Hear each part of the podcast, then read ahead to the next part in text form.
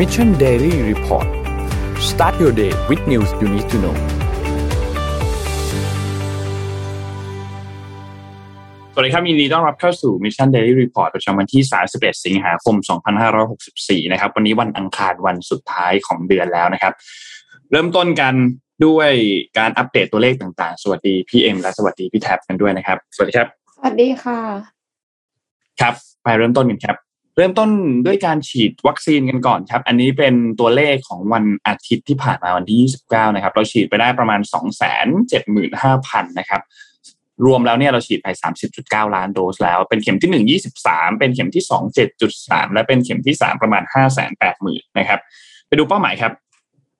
เป้าหมายของเราคือต้องการฉีดให้ได้ 100 ล้านโดสนะครับ รวมแค่เข็มที่ 1 และเข็มที่ 2 เท่านั้น ตอนนี้ ล่าสุดเราฉีดไปได้ประมาณ 273,000นะครับเราควรจะฉีดให้ได้วันละ 561,000 แต่ว่าเสาร์อาทิตย์ที่ไรตัวเลขก็ตกทุกทีนะครับ แต่อย่างไรก็ตามก็หวังว่าในวันปกติจะมีตัวเลขมาถมได้อย่างล่าสุดเราเคยมีตัวเลขที่ฉีดได้เกือบวันละ1ล้านโดสเลยที่อยู่ประมาณสัก8แสน9แสนโดส ซึ่งก็เป็นตัวเลขที่เยอะเลยนะครับ ตอนนี้เราฉีดคิดเป็น30.36%แล้วนะครับ เหลืออีก124วันครับจะหมดปีครับสถานการณ์ผู้ป่วยครับ เริ่มต้นกันที่ตัวเลขของผู้ที่รักษาในโรงพยาบาลนะครับ ตอนนี้ลดลงเรื่อยๆครับอยู่ที่14,703นะครับ อยู่ในโรงพยาบาลสนาม161,000นะครับ ผู้ป่วยอาการหนักลดลง35คนครับอยู่ที่5,058และใส่เครื่องช่วยหายใจลดลง5คนครับอยู่ที่1,062นะครับ รักษาหาย17,281ครับ ผู้ติดเชื้อรายใหม่เมื่อวานนี้เนี่ยรวมที่ตรวจ ATK นะครับ18,000 รายพอดีนะครับ ตรวจเชื้อเฉลี่ย 7 วันเนี่ย48,190 นะครับ คิดเป็น positive rate 41.99 นะครับ พบเชื้อเฉลี่ยย้อนหลัง 7 วันคือ 2,233 รายนะครับ แล้วก็รวมผลตรวจ ATK ด้วยเนี่ยตอนนี้ 76,397 นะครับ ล่าสุดพบ2,028 ครับสำหรับผลตรวจ ATK นะครับรวมแล้วก็ยัง 18,000 อยู่แม้ว่าสถานการณ์ดีขึ้น แต่ก็ยังเป็นตัวเลขผู้ติดเชื้อที่สูงอยู่ตัวเลขผู้เสียชีวิตก็ยังสูงอยู่ครับ ไปดูตัวเลขดัชนีตลาดหลักทรัพย์บ้างครับเซ็ตครับบวกค่อนข้างเยอะครับ 1.40%ครับอยู่ที่ 1,633.77 นะครับ หุ้นต่างประเทศครับเริ่มต้นตัวแรกที่ดาวโจนส์ครับบวก 0.07%ครับ NASDAQ ครับบวก 0.84% NYSE ครับบวก 0.02%ฟุตซี่บวก 0.32%และหังเสงครับบวก 0.52%นะครับราคาน้ำมันดิบครับ West Texas Intermediate ครับบวก 0.01%อยู่ที่ 68.74 นะครับและ Brent crude oil ครับอยู่ที่ 72.81 บวกขึ้นมา 0.15%นะครับ ราคาทองคำปรับตัวลงเล็กน้อยครับอยู่ที่ 1,811.61 นะครับติดลบ 0.33%ครับและสุดท้ายครับคริปโตเคอเรนซีครับติดลบทั้งกระดาเลยนะครับบิตคอยครับอยู่ที่ประมาณ 47,700 นะครับอีเธเรียม 3,100 นะครับ Binance ครับ 468 Cardano 2.79 และ Dogecoin 0.2733 ครับ นี่คืออัปเดตตัวเลขทั้งหมดครับ ก็สัปดาห์นี้ก็คงติดตามศึกซักฟอกนะครับ ที่อ่าใช่ครับกำลังจะเริ่มขึ้นนะฮะแล้วก็เอ่อรู้สึกช่วงนี้วัคซีนมาเร็วนะหมายถึงว่าที่กำลังจะสั่งเข้ามาเนี่ย เห็นจะมากันรัวๆเลยนะฮะก็ไม่แน่ใจเหมือนกันว่า เอ่อก่อนหน้าเกี่ยวข้นี้องอะไรหรือเปล่านะเออ ก่อนหน้านี้ทำไมไม่ถ้าเร็วแบบนี้มาสักสองเดือนที่ก็น่าจะจบไปแล้วเนี่ยนะแต่ว่าก็โอเคละอะยังดีกว่าไม่นั่นนะครับ ตอนนี้เชื่อว่าทุกคนก็ มุ่งหน้าไปที่พรุ่งนี้นะวันนี้สิ้นเดือนนะครับ พรุ่งนี้คือวันแรกของการคลายล็อกดาวน์นะครับ ซึ่งก็จะต้องดูว่าพอคลายแล้วเนี่ยเราจะเอ่อเป็นยังไงกันบ้างอะนะครับ แต่ว่าดูทรงแล้วคิดว่าตัวเลขไม่น่าจะน่ากังวลมาก อันนี้เป็นความคิดเห็นส่วนตัว เพราะว่าต้องบอกว่าโดยรวมเนี่ย คนไทยค่อนข้างจะระวังตัวอยู่แล้วอืม เมื่อเมื่อออกเอ่อออกจากบ้านเนี่ยนะครับ เพราะฉะนั้นก็คิดว่าไม่น่าจะไม่น่าจะกระโดด แต่ต้องขึ้นแน่นอนนะ อันนี้ต้องอันนี้ต้องต้องเป็นธรรมดานะฮะเพราะว่าถ้าเกิดว่าเปิดปุ๊บยังเท่าเดิมเนี่ยอันนี้อันนี้แปลกนะฮะอันนี้แปลว่าแปลกแต่ว่ามันก็ต้องขึ้นนิดหน่อยอะนะฮะก็กล่าวเลยว่าถ้าบวกสักยี่สิบสามเปอร์เซ็นเนี่ยรัฐบาลน่าจะน่าจะรับได้นะครับครับเอ่อพูดถึงเรื่องนี้ก็ต้องขออนุญาตพาไปดูที่รายงานฉบับหนึ่งอะนะครับ ที่เป็น รายงานที่มีคนพูดถึงเยอะมากเลยในช่วงสองสามวันที่ผ่านมาเนี่ยนะฮะเพราะว่าคนทำคือบลูมเบิร์กนะครับเอ่อรายงานฉบับนี้เนี่ยชื่อว่า the COVID resilience ranking นะฮะ the best and worst place to be as Delta Rex uh, reopening plans นะครับ ก็ตรงตัวฮะก็คือใครทำได้ดี ใครทำได้ไม่ดีบ้างนะครับ รายงานสัปดาห์ล่าสุดนะฮะมาดูกันว่า ranking นี้คืออะไรนะครับ ถ้าเข้าไปดูในเว็บไซต์ของ Bloomberg เนี่ยเขาก็จะอธิบายไว้บอกว่า อันนี้คือการจัดอันดับรายเดือนนะฮะ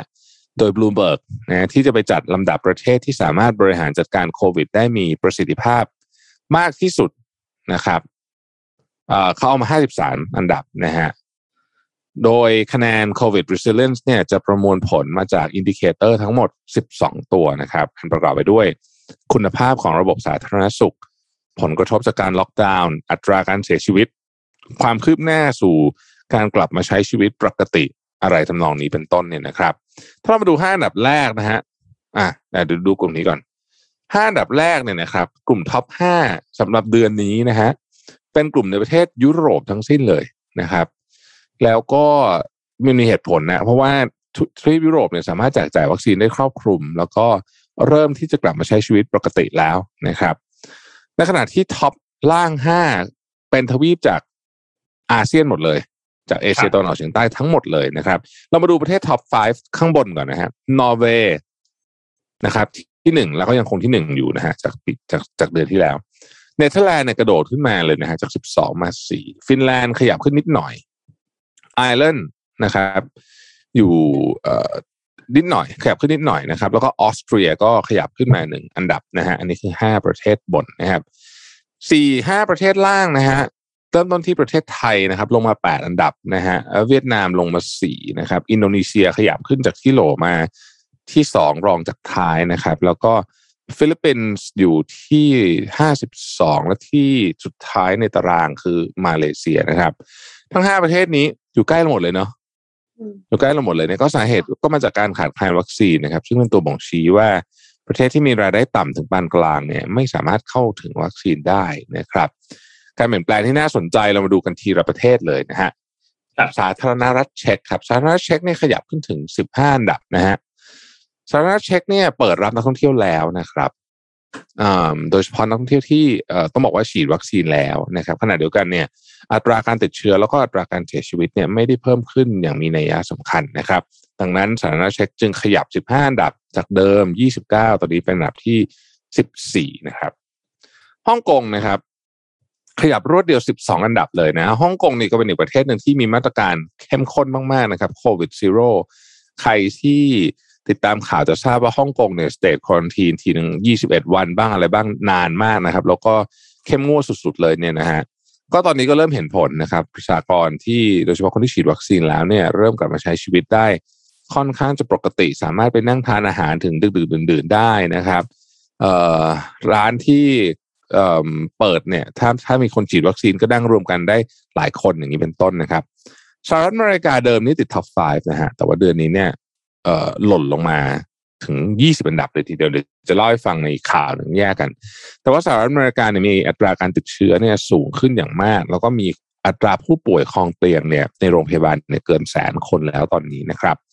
เอ่อส่วนหนึ่งนะฮะมาจากนโยบายแหละ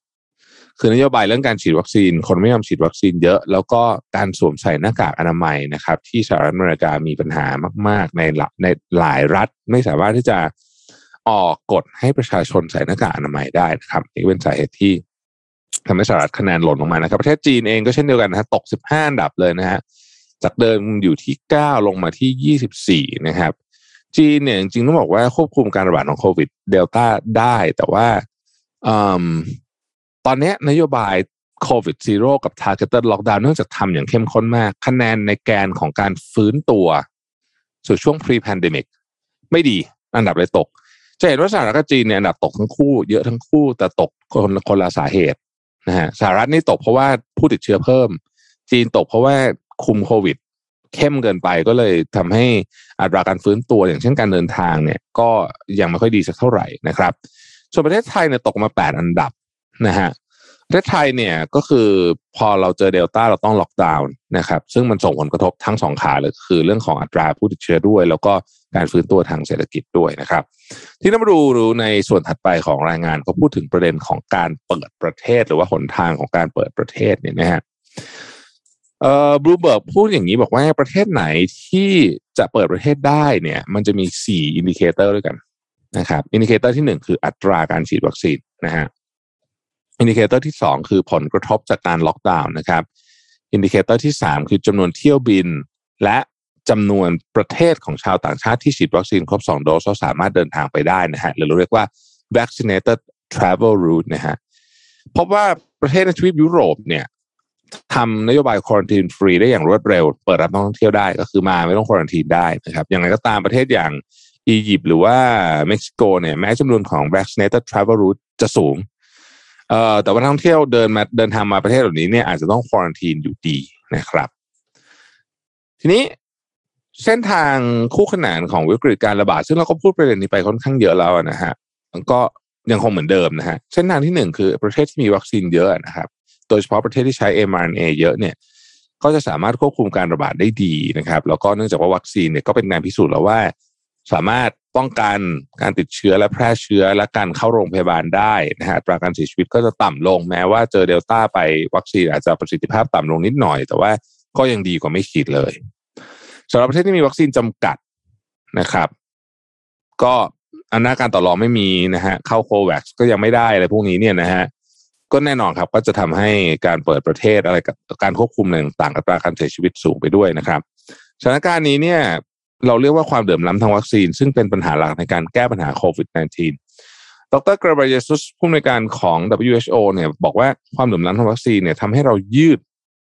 เวลาของวิกฤตครั้งนี้ไป ซึ่งในทางทฤษฎีแล้วเนี่ย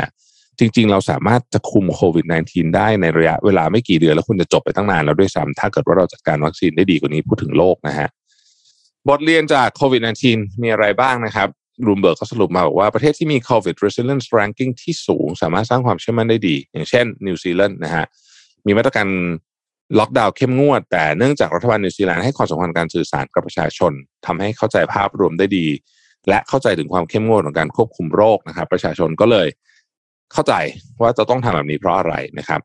สองประเทศที่มีการลงทุนกับโครงสร้างพื้นฐานทางด้านสาธารณสุขที่มีความสำคัญ เช่น contact tracing นะครับ เช่นเกาหลีพวกนี้เป็นต้นเนี่ย หรือว่าไต้หวันเนี่ย ก็จะลดหรือว่าหลีกเลี่ยงผลกระทบจากการล็อกดาวน์ได้ดี เพราะไม่จำเป็นจะต้องล็อกดาวน์ทีหนึ่งเยอะๆนะครับ ประเทศที่มีรายได้สูงจะควบคุมโรคนี้ได้ดี แต่ไม่เสมอไปนะครับ อย่างเช่นตอนนี้เนี่ยสหรัฐอเมริกาเนี่ยจริง ๆ เนี่ยนะมีผู้เสียชีวิตหกแสนกว่าแล้ว ทั้งทั้งที่ควรจะต้องจัดการโควิดได้ดีกว่านี้เยอะเพราะทรัพยากรมีเยอะนะครับเอ่ออีกอันนึงก็คือว่า สิ่งน่าสนใจก็คือว่าอย่างนอร์เวย์เนี่ยเป็นประเทศที่เนื่องจากได้ที่หนึ่งนะฮะเพราะฉะนั้นเนี่ยเขาก็เลยสรุปบทเรียนมาว่านอร์เวย์เนี่ยสามารถสร้างความร่วมมือทางสังคมได้ในช่วงต้น ช่วงก่อนที่จะมีวัคซีนช่วงที่ต้องล็อกดาวน์หนักๆแล้วก็ปิดพรมแดนอย่างมีประสิทธิภาพพอวัคซีนมาก็จัดหาวัคซีนได้เพียงพอนะครับทำให้นอร์เวย์เนี่ยสามารถที่กลับไปใช้ชีวิตเกือบจะปกติได้แล้วนะครับก้าวต่อไปเป็นยังไงนะฮะ COVID resilience ranking เนี่ยบ่งบอกเพียงแค่สถานการณ์โควิดในปัจจุบันเท่านั้นนะครับ โดยคาดการจากสถานการณ์ปัจจุบันถึงผลกระทบต่ออนาคต อย่างไรก็ตามเนี่ยนี่ไม่ใช่การฟันธงว่าจะเกิดอะไรขึ้นในอนาคตนะครับ เนื่องจากข้อมูลวัคซีนแล้วก็ไอไวรัสต่างๆเนี่ยมันเปลี่ยนได้ตลอด ยังมีความไม่แน่นอนสูง การกลายพันธุ์ก็ยังเกิดอยู่นะครับ ความเสี่ยงที่กำลังจะท้าทายมนุษยชาติตอนนี้ก็คือ การกลายพันธุ์ของสายพันธุ์ใหม่ แล้วอันนี้สำคัญมากฤดูหนาว กำลังจะมาถึงครับฤดูหนาวนี่แหละจะเป็นตัวทดสอบว่าวัคซีนมีประสิทธิภาพเพียงใดนะครับ ขอบคุณข้อมูลจากบลูมเบิร์กนะครับ ละเอียดยิบเลยใครอยากไปดูในรายงานฉบับเต็มนะฮะเข้าไปอ่านได้เลยนะครับครับนนพาไปต่อเรื่องของศึกซักฟอกเลยดีไหมครับ เพราะว่าใกล้เข้ามามากแล้วนะครับเรื่องของการศึกซักฟอกเนี่ยครับ อย่างที่ทุกคนทราบครับว่าเมื่อวันที่ 16 สิงหาคมที่ผ่านมาเนี่ยพักร่วมฝ่ายค้านเนี่ย ได้มีการยื่นยติอภิปรายไม่ไว้วางใจรัฐบาลนะครับ ซึ่งก็ยื่นยตินำโดยคุณสมพงษ์อมรวิวัฒนะครับ หัวหน้าพรรคเพื่อไทยในฐานะผู้นำฝ่ายค้านแล้วก็มีพรรคร่วมฝ่ายค้านอีก 6พรรคนะครับ ก็มีพรรคก้าวไกลเสรีรวมไทยประชาชาติ เพื่อชาติ พลังปวงชนไทยพรรคไทยศรีวิไลนะครับ แล้วก็เป้าหมายหลักของฝ่ายค้านในรอบนี้ก็คือพลเอกประยุทธ์จันโอชานะครับ โดย หลังจากนั้นครับคุณชวนหลีกภัยเนี่ยประธานสภาผู้แทนราษฎรนะครับก็ได้บรรจุยติดังกล่าว แล้วก็กำหนดไว้ครับว่าวันที่จะซักฟอกกันเนี่ยเป็นวันที่ 31 สิงหาคม ไปจนถึงวันที่ 3 กันยายนนะครับและนัดลงมติในวันที่ 4 กันยายนนะครับนั่นหมายความว่าอภิปรายไม่ไว้วางใจเริ่มต้นวันนี้วันแรกครับ ก็การประชุมวิปฝ่ายค้านนะครับ ได้สรุปเรื่องของกรอบเวลาในการอภิปรายไม่ไว้วางใจแล้วนะครับ ก็วันนี้ติดตามกันครับ เวลาทั้งหมด 4 วันเต็มๆนะครับ ไฟเขียวแล้วช่วงเคอร์ฟิวด้วยนะครับ ช่วงเคอร์ฟิวไม่ไม่กลับนะครับ อันนี้ได้รับการอนุมัติเรียบร้อยแล้วนะครับ ให้อภิปรายได้ทั้งหมดกรอบเวลาคือ 58 กับ 58 ชั่วโมงกับอีก 30 นาทีนะครับ ฝ่ายค้านจะมีเวลา 40 ชั่วโมง ฝ่ายรัฐบาลมีเวลา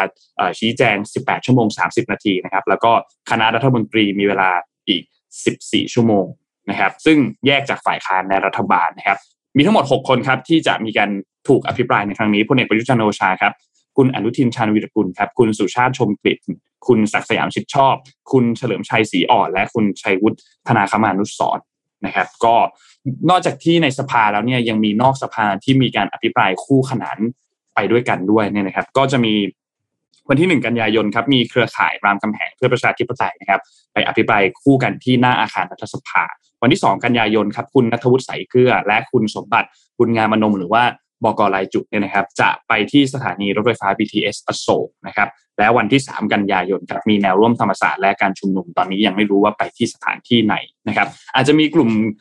การเคลื่อนไหวทางการเมืองอื่น ๆ ด้วยในระหว่างช่วงเวลาที่มีการอภิปรายไม่ไว้วางใจนะครับ แต่เบื้องต้นมี 3 กลุ่มที่ confirm ว่าจะมีการจัดชุมนุมแน่ ๆ แล้วนะครับ ก็ทางด้านฝ่ายค้านเอง เมื่อวานนี้มีท่าทีจากทางด้านพรรคเพื่อไทยนะครับ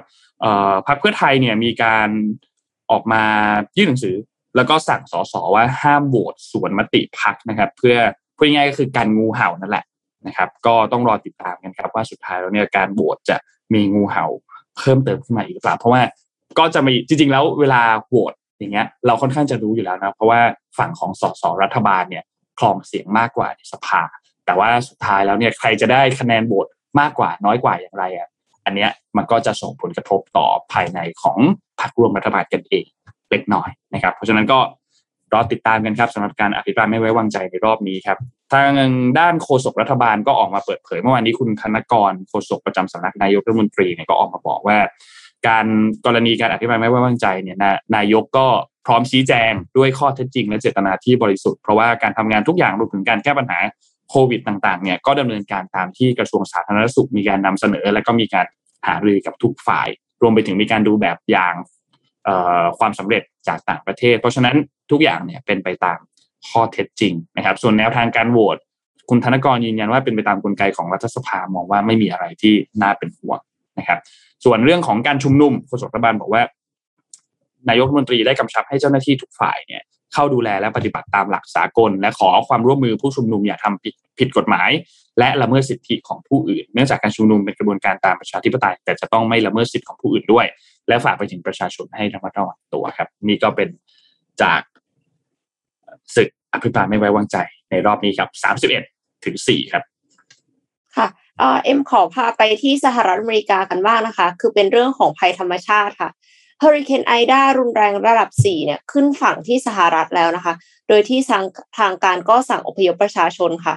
เมื่อวันอาทิตย์ที่ผ่านมานะคะ ตามเวลาท้องถิ่นเฮอริเคนไอดาความรุนแรงระดับ 4 ขึ้นฝั่งทางใต้ของเมืองนิวออร์ลีนส์รัฐลุยเซียนานะคะเฮอริเคนไอดาเนี่ยเป็นพายุลูกที่ 4 ของปีนี้ แล้วก็คาดว่าจะมีความรุนแรงที่สุดในรอบ 171 ปี ตั้งแต่ปี คศ 1850 เลยทีเดียวค่ะ ซึ่งมา 16 anniversary นะคะของ Hurricane Katrina พอดีค่ะ เมื่อ 16 ปีที่แล้วในปี 2005 เนี่ย Hurricane Katrina มีความรุนแรงระดับ 3 เนี่ยขึ้นฝั่งถล่มนิวออร์ลีนส์ทำให้เกิดน้ำท่วมเกือบทั้งเมือง แล้วก็มีผู้เสียชีวิตมากกว่า 1,800 คนนะคะ แต่ว่าตอนนี้เนี่ยเฮอริเคนไอดายังไม่ได้รุนแรงถึงขนาดนั้นนะคะ คือมีผู้เสียชีวิตแล้วหนึ่งคน แต่ว่ามีคนที่ไม่มีไฟฟ้าใช้เนี่ย หนึ่งแสนเจ็ดหมื่นคน ตอนที่เข้ามาเนี่ยมีลมพัดแรงถึงสองร้อยสามสิบหกกิโลเมตรต่อชั่วโมงฝนตกหนัก แล้วก็คลื่นสูงกว่าสี่จุดแปดเมตรค่ะ ในทะเลที่อาจไหลเข้าไปท่วมในพื้นที่ริมฝั่งรัฐลุยเซียนาบริเวณ ปากแม่น้ำมิสซิสซิปปีได้ค่ะ แต่ว่าก็คือทางการเขาออกมาพูดว่าตอนนี้เนี่ย สิ่งที่ความเสียหายที่เกิดขึ้นส่วนใหญ่จะยังเกิดจากลมอยู่ คือยังไม่ได้แบบเหมือนกับมีสึนามิหรืออะไรนะคะ แต่ว่าทางการก็สั่งอพยพคนตามพื้นที่ลุ่มต่ำแล้วก็ชายฝั่งเป็นวงกว้างค่ะ ส่งผลให้การจราจรติดขัดบนทางหลวง สถานีบริการน้ำมันบางแห่งก็คือน้ำมันหมดเพราะว่าคนแห่เติม แล้วก็มีผู้คนอีกจำนวนมากที่ไปยังท่าอากาศยาน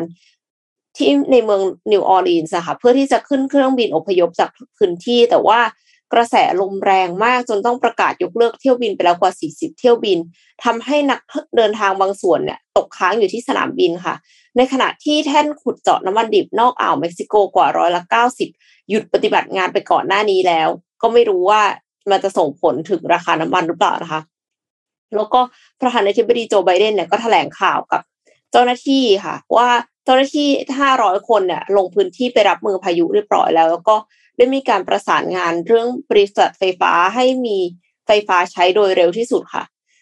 ก็เป็นกำลังใจให้เจ้าหน้าที่แล้วก็ประชาชนในรัฐลุยเซียนาด้วยค่ะ โอ้จำได้ว่าเฮอริเคนคาทรีนานี่ความเสียหายมโหฬารมากนะครับ มีคนเสียชีวิตเกือบสองพันคนนะ ถ้าจำไม่ผิดนะ แล้วก็มีสูญหายอีกเยอะมาก แล้วก็เมืองนี่ก็เรียกว่าพังแบบพินาศเลยเนี่ยนะฮะ เฮอริเคนคาทรีนานี่เป็น category 5นะ นานๆมีทีนะครับ category 5นี่ โอ้สามสิบปีมาทีนึงมั้ง แต่ครั้งนี้เนี่ย ครั้งนี้ก็เป็นห้ายังไม่เป็นห้าใช่ไหมครับ ยังเป็นยังเป็นสี่ยังครับสี่ยังค่ะเป็นสี่แต่ว่ามีโอกาสจะเป็นห้าได้ ครับใช่ไหมเพราะว่าใช่ครับโอ้ถ้าเป็นห้าเนี่ย ก็ความเสียหายน่าจะมโหฬารมาก ต้องเป็นกำลังใจให้จริงๆ แล้วก็ตอนนี้ก็คงจะ ต้องเร่งอพยพผู้คนเมื่อวานเห็นภาพใน CNN ก็ผู้คนก็อพยพกันเออแบบใช่โกลาหลมากอะนะฮะ แล้วก็มันมันมันน่าเป็นห่วงอีกเรื่องหนึ่งก็คือโควิดนี่แหละ คือมันก็มาพร้อมพร้อมกับโควิดนะมันก็ทำให้การอพยพก็มีความเสี่ยงอีกนะครับ รัฐลุยเซียนาเนี่ยเป็นเป็นรัฐที่มีการระบาดโควิดที่รอบใหม่เนี่ยรุนแรงเป็นอันดับสามในสหรัฐ ใช่ใช่ใช่นี่แหละประเด็น คือคือไม่ไม่มีเรื่องของโควิดเข้ามาเกี่ยวข้องด้วยเนี่ยนะฮะก็เล่าให้ฟังว่าจริงๆนิวออร์ลีนส์เนี่ยเป็นเมืองหนึ่งที่ยังไม่เคยไปแล้วอยากไปมากเลยนะ เพราะว่าเออเป็นเมืองที่มีอะไรน่าสนใจมาก มี c u เจอร์ที่น่าสนใจมากนะครับอะยังอยู่ที่สหรัฐต่อสักนิดนึงก็แล้วกันเนี่ยนะฮะอย่างเมื่อกี้ที่เล่าให้ฟังตอนเกริ่นไปแรกว่าสหรัฐตอนนี้เนี่ยอัตราการครองเตียงของผู้ป่วยโควิด -19 เนี่ยนะครับ สูงที่สุดในรอบ 8 เดือน ก็คือสูงที่สุดในรอบปีนี้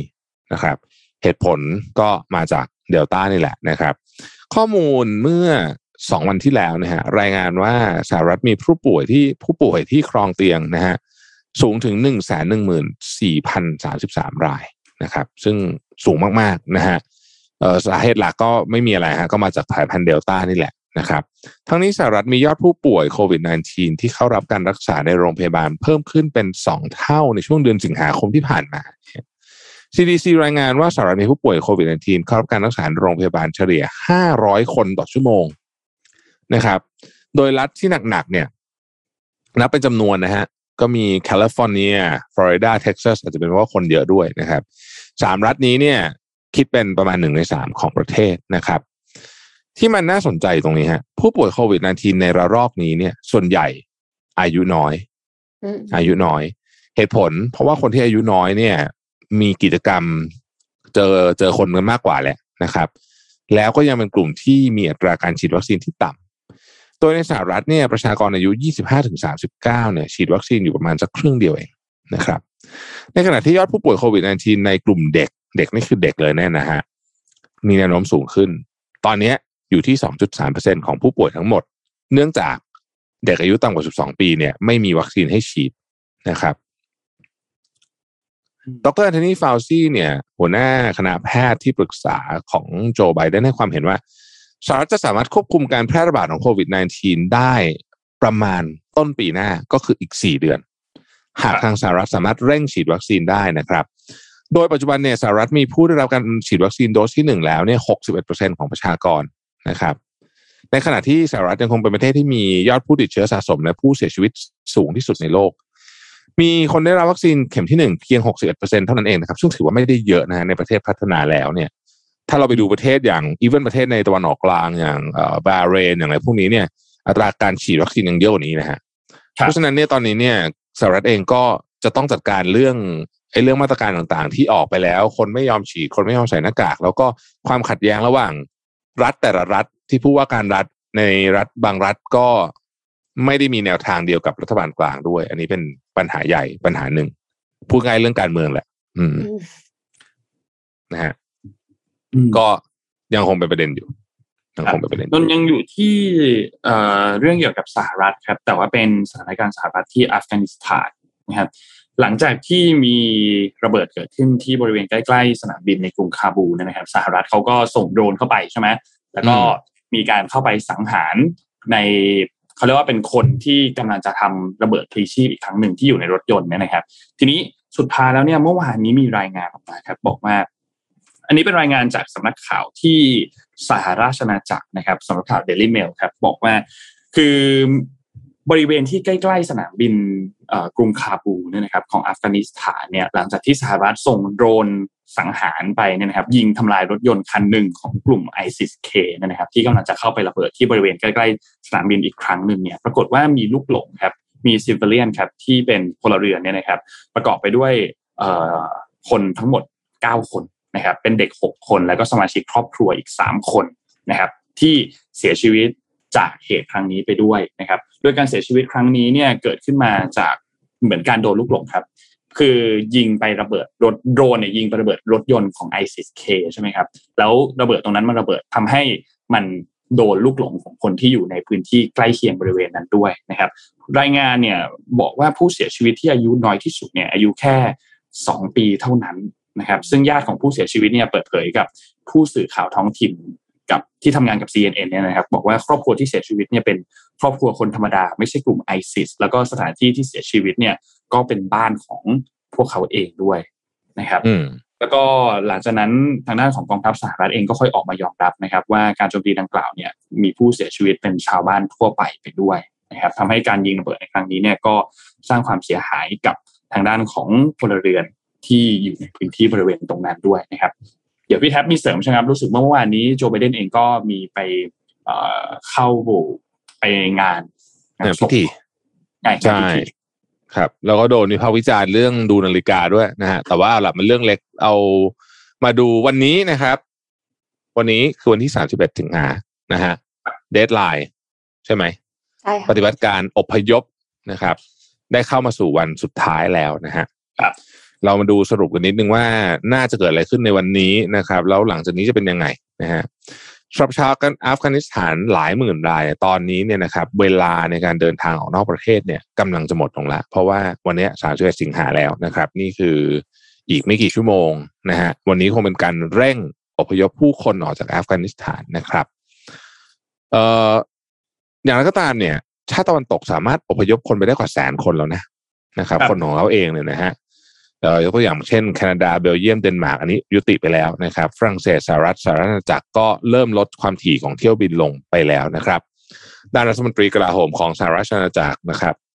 ได้แสดงความเสียใจต่อชาวอัฟกานิสถานที่ไม่สามารถอพยพออกนอกประเทศได้ทัน แต่ก็ได้ให้คำแนะนำให้กลุ่มอพยพที่ยังตกค้างเนี่ยเดินทางไปยังชายแดนไปชายชายแดนปากีสถานแทนขณะที่สหรัฐแล้วเนี่ยแม้จะสามารถเคลื่อนย้ายผู้อพยพได้ทุกคน แต่กองทัพสหรัฐยังมีภารกิจอันตรายอย่างสุดท้ายที่ต้องทำให้สำเร็จ คือการรื้อกำแพงรักษาความปลอดภัย รอบสนามบินนานาชาติฮาเมดคาไซ เพื่อส่งมอบพื้นที่คืนแก่กลุ่มตาลิบันนะครับซึ่งเป็นภารกิจที่อันตรายมากๆพลเรือเอกริชาร์ดแบรอนส์นะครับอดีตผู้บัญชาการกองกำลังเนโตในอัฟกานิสถานกล่าวว่า การส่งมอบพื้นที่สนามบินคืนให้กับกลุ่มตาลิบัน เป็นช่วงเวลาที่เปราะบางที่สุด เนื่องจากกลุ่มตาลิบันจะต้องพยายามควบคุมฝูงชน ไม่ให้เข้ามาในพื้นที่ซึ่งมีแนวโน้มจะทำให้เกิดการประทะได้นะครับ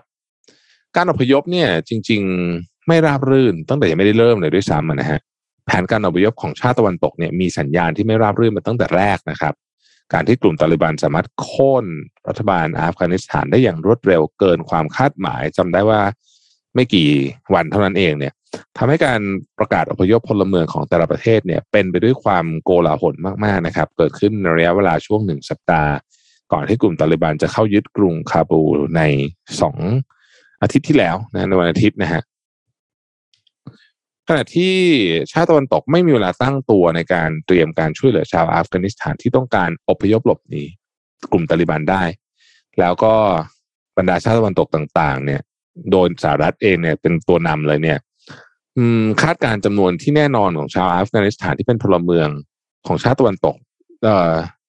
ได้อย่างไม่แม่นยำนะโดยคาดการ์ว่าจำนวนจริงนั้นสูงที่จำนวนจริงอะเยอะกว่าที่คิดไว้เยอะนะครับ ด้วยแผนอพยพที่สั้นส่งผลให้แผนการอพยพ ต้องอาศัยการเจรจาต่อรองกับตาลิบันเป็นหลักแน่นอนนะฮะก็ไม่ราบรื่นนัก เนื่องจากความสัมพันธ์ที่เปลี่ยนจากศัตรูในสนามรบมาเป็นศัตรูทางการทูตเนี่ยทำให้การเจรจาต่อรองมีความไม่แน่นอนสูงนะครับ ชาวอัฟกานิสถานบางคนต้องใช้เวลาถึงสองวันในการเดินทางมายังสนามบิน เนื่องจากต้องผ่านจุดตรวจสกัดเต็มไปหมดเลยนะฮะที่มีความพยายามที่ไม่ให้ประชาชนเดินทางไปที่สนามบินได้ การอพยพของนานาชาติเองก็จะไปด้วยความยากลำบากการเดินทางมายังสนามบินที่ยากลำบากสมมติชาติตะวันตกในบางทีต้องใช้เฮลิคอปเตอร์ในการเดินทางไปรับพลเมืองของตัวเองตาม safe house ในจุดต่างๆของกรุงคาบูล ขณะที่ชาติในตะวันออกกลาง เช่นกาตาร์ก็ใช้ความสัมพันธ์ทางการทูตในการเจรจาต่อรองกับตาลิบัน อนุญาตให้ยานพาหนะของรัฐบาลกาตาร์สามารถลำเลียงผู้อพยพไปที่สนามบินฮามิดคาร์ไซได้นะครับ จากการแถลงการของกลุ่มตาลิบัน ซึ่งเปิดเผยโดยโฆษกของกลุ่มเนี่ย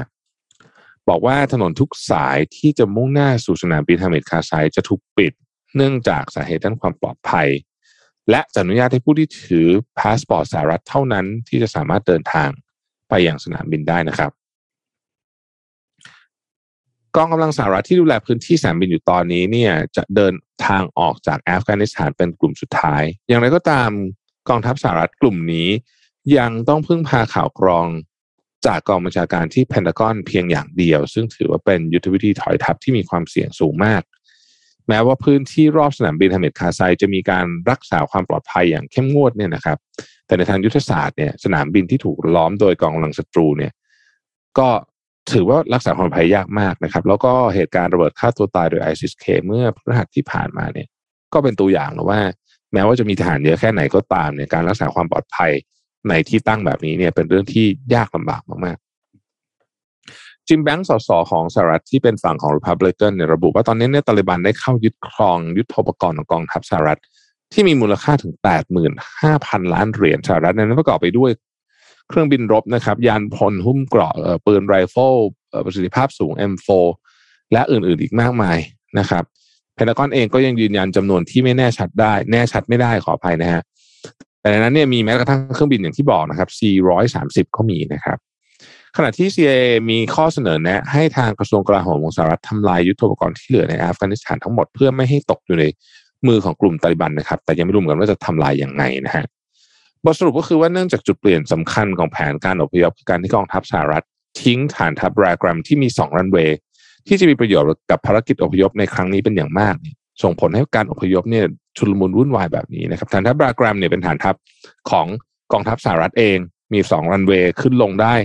รวดเร็วกว่าสนามบินฮามิดคาไซอย่างมากเนี่ยนะครับ แล้วก็เป็นการถอนกำลังออกในวันที่ 4 กรกฎากรกฎาคมที่ผ่านมาโดยที่ไม่มีการบอกกล่าวล่วงหน้าเลยเนี่ย จุดนี้เองเนี่ยจะเป็นจุดที่จะต้องถูกวิพากษ์วิจารณ์ แล้วก็ต้องบอกว่าโจไบเดนเนี่ยจะต้องถูกโจมตีในประเด็นนี้อีกนานมากเลยนะครับ คือถ้าเป็นประเทศไทยก็คือว่าอันนี้เปิดอภิปรายไม่ไว้วางใจได้เลยประเด็นเนี้ย เพราะว่ามันเป็นเรื่องที่ผิดยุทธวิธีอย่างมากเลยนะครับ ใครๆที่อยู่ในวงการ ของการรบก็บอกว่าสนามบินที่ดีที่สุดในการอพยพเนี่ยคือฮามิดคาไซเอ้ยคือบกแกรัมแต่ว่าดันไปปล่อยทิ้งเฉยๆใช่อย่างนั้นนะครับ เพราะฉะนั้นตอนนี้เนี่ยแผนการอพยพหลังวันที่สามสิบเอ็ดเนี่ยนะครับ ก็อาจจะยังทำได้อยู่แต่ก็จะทำเป็นเฉพาะจุดเช่นเอาเฮลิคอปเตอร์ชินุกเข้าไปรับคนในจุดต่างๆออกมานะครับณขณะนี้เนี่ยข้อมูลต่างๆ เริ่มหลั่งไหลออกมาถึงแผนการการถอนกำลังของสหรัฐที่ดูเหมือนจะไม่ค่อยมีแผนสักเท่าไหร่เนี่ยนะครับ แล้วก็ทำให้เกิดการวิพากษ์วิจารณ์โจไบเดนอย่างหนัก เชื่อว่าจะมีผลทางการเมืองติดตามมาอย่างมาก ครับ มากๆเลยนะฮะมากๆเลยนะครับ เอ่อน่ากลัวจริงๆนะฮะที่อัฟกานิสถานนะครับ ขอบคุณข้อมูลจาก Financial Times นะครับ อืมฟังเรื่องหนักกันไปแล้วนะคะ หนักมากเลยทีเดียว แล้วก็ work from home กันทุกวันนะคะ ยังคง work from home กันอยู่ ก็เลยมีหนังสือดีๆ จาก SCB มาฝากค่ะ มีหนังสือ SCB มาฝากชื่อเรื่องเราทำงานอย่าปล่อยให้งานทำเราค่ะ Impress of Wasting Time หนังสือเนี่ยพูดถึงเรื่องราวการทำงานที่อาจจะกินเวลาชีวิตของคุณมากเกินไป ลองปิดมือถือ ปิดหน้าจอทุกชนิด ปิดการติดต่อกับโลกภายนอก เราคิดว่าทุกวันนี้คุณมีเวลานั่งเฉยๆ วันละกี่นาที ในโลก 4.0 ที่มีการสื่อสารเกิดขึ้นมากมายแทบจะตลอดเวลาในแต่ละวัน การนั่งนิ่งๆ อยู่กับความคิดของตัวเอง กลับถูกมองว่าเป็นการเสียเวลา แต่ว่าการเสียเวลามันเลวร้ายขนาดนั้นจริง ๆ หรือแอลันไซด์แมนไลท์ขอโทษค่ะแอลันไลท์แมนชี้ให้เห็นประโยชน์ถึงการเสียเวลาไว้ในหนังสือเล่มนี้ บางทีการเสียเวลาที่เราคิดว่ามันคือการเสียมันอาจจะเป็นโอกาสสู่การได้บางอย่างมาแทนก็ได้นะคะ เป็นหนังสือที่น่าอ่าน แล้วก็สะท้อนแง่มุมต่างๆ ได้น่าสนใจ วันนี้มีมาแจกทั้งหมดสี่เล่มด้วยกันค่ะ ชวนคุณผู้ชมทุกท่านมาตอบคำถามกันว่า ช่วงเวลาว่างจากการทำงานอันหนักหน่วงเนี่ย คุณสร้างความสุขให้กับตัวเองอย่างไรได้บ้างนะคะ เราจะได้เอาไปใช้ด้วยนะคะ ก็ร่วมแสดงความคิดเห็นกันเข้ามาได้ตลอดรายการเลยค่ะ แล้วก็อย่าลืมแชร์ไลฟ์นี้ก่อนตอบคำถามด้วยนะคะ ครับผม โอเค แจกสี่เล่มนะครับ นี่ช่วงนี้ไม่ได้ไปร้านหนังสือเลยยังดี SCB มาแจกหนังสือเรื่อยๆนะให้คิดถึงหนังสือเหมือนกันครับนนพามาดูเรื่องนี้นิดหนึ่งครับ เป็นข้อมูลที่ค่อนข้างน่าสนใจแต่มุมนี้เนี่ย อาจจะเป็นมุมของผู้ประกอบการซะเยอะนิดหนึ่งครับ วันนี้จะพูดถึงเรื่องของการเจาะตลาดที่อยู่อาศัยแนวราบในกรุงเทพและปริมณฑลในปี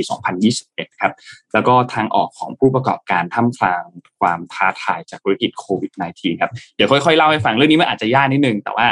ไปด้วยกันช้าๆครับ ด้วยความที่การแพร่ระบาดของโควิด -19 มันทวีความรุนแรงมากยิ่งขึ้นใช่ไหมครับ มันก็ส่งผลให้ตลาดที่อยู่อาศัยแนวราบ มันคืออะไรก่อน ตลาดที่อยู่อาศัยแนวราบเนี่ยคือ บ้านจัดสรร ทาวน์เฮาส์อะไรประมาณนี้ที่ไม่ใช่แนวแบบอย่างคอนโดคอนโดนี่ไม่ใช่ อ่าไม่ใช่คอนโดนะครับ ซึ่งก็บอกว่าจริงๆแล้วในช่วงต้นต้นปี 2021 ที่ผ่านมาเนี่ยสัญญาณการฟื้นตัวค่อนข้างดีเลย แต่สุดท้ายแล้วพอมีการระบาดอีกครั้งหนึ่งเนี่ยทำให้สุดท้ายทุกอย่างมันก็ชะลอลงไปนะครับ แม้ว่าโอเค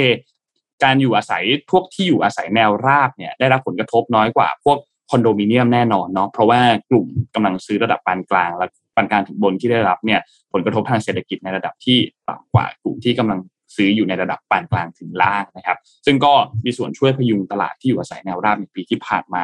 ทีนี้ด้วยความที่ปีที่แล้วเนี่ยเศรษฐกิจหดตัวเยอะมาก แล้วเดือนที่ผ่านๆมาระลอกใหม่ที่ผ่านมาเนี่ยในปัจจุบันเนี่ยนะครับ มันก็มีการแพร่ระบาดมาค่อนข้างเยอะ มันก็กดดันกำลังการซื้อในปี 2021 ที่จากเดิมควรจะฟื้นตัวได้ดี มันก็ฟื้นตัวได้อย่างจำกัดมาก แม้ว่า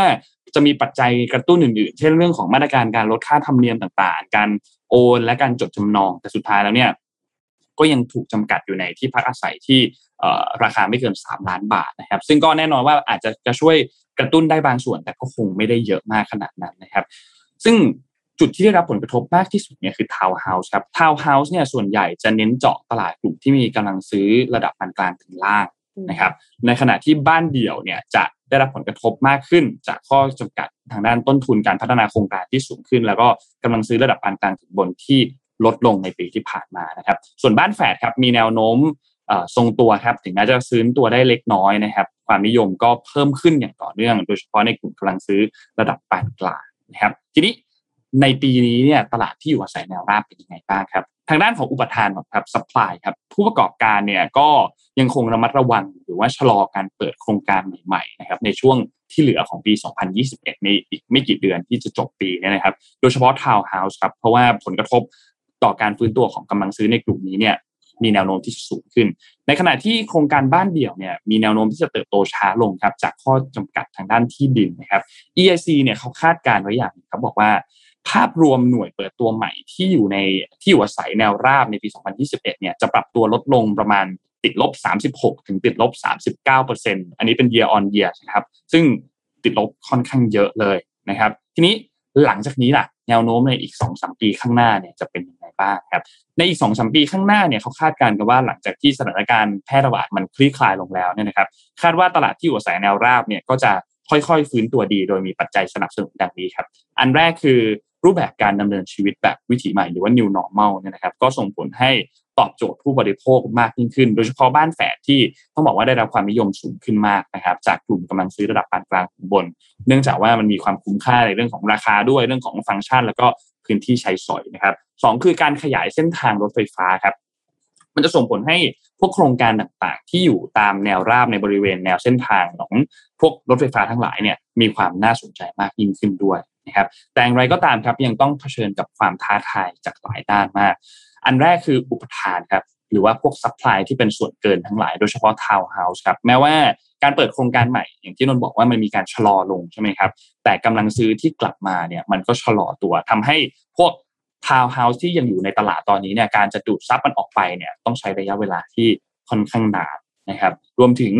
พวกโครงการใหม่ๆ ที่จะเปิดตามแนวรถไฟฟ้าเนี่ยมันก็อาจจะทำให้การแข่งขันเนี่ยมันยิ่งรุนแรงแล้วก็ยิ่งสูงมากยิ่งขึ้นด้วย ข้อ 2 คือเรื่องของการแข่งขันจากโปรโมชั่นที่มันรุนแรงมากยิ่งขึ้นครับด้วยความที่การปรับขึ้นของ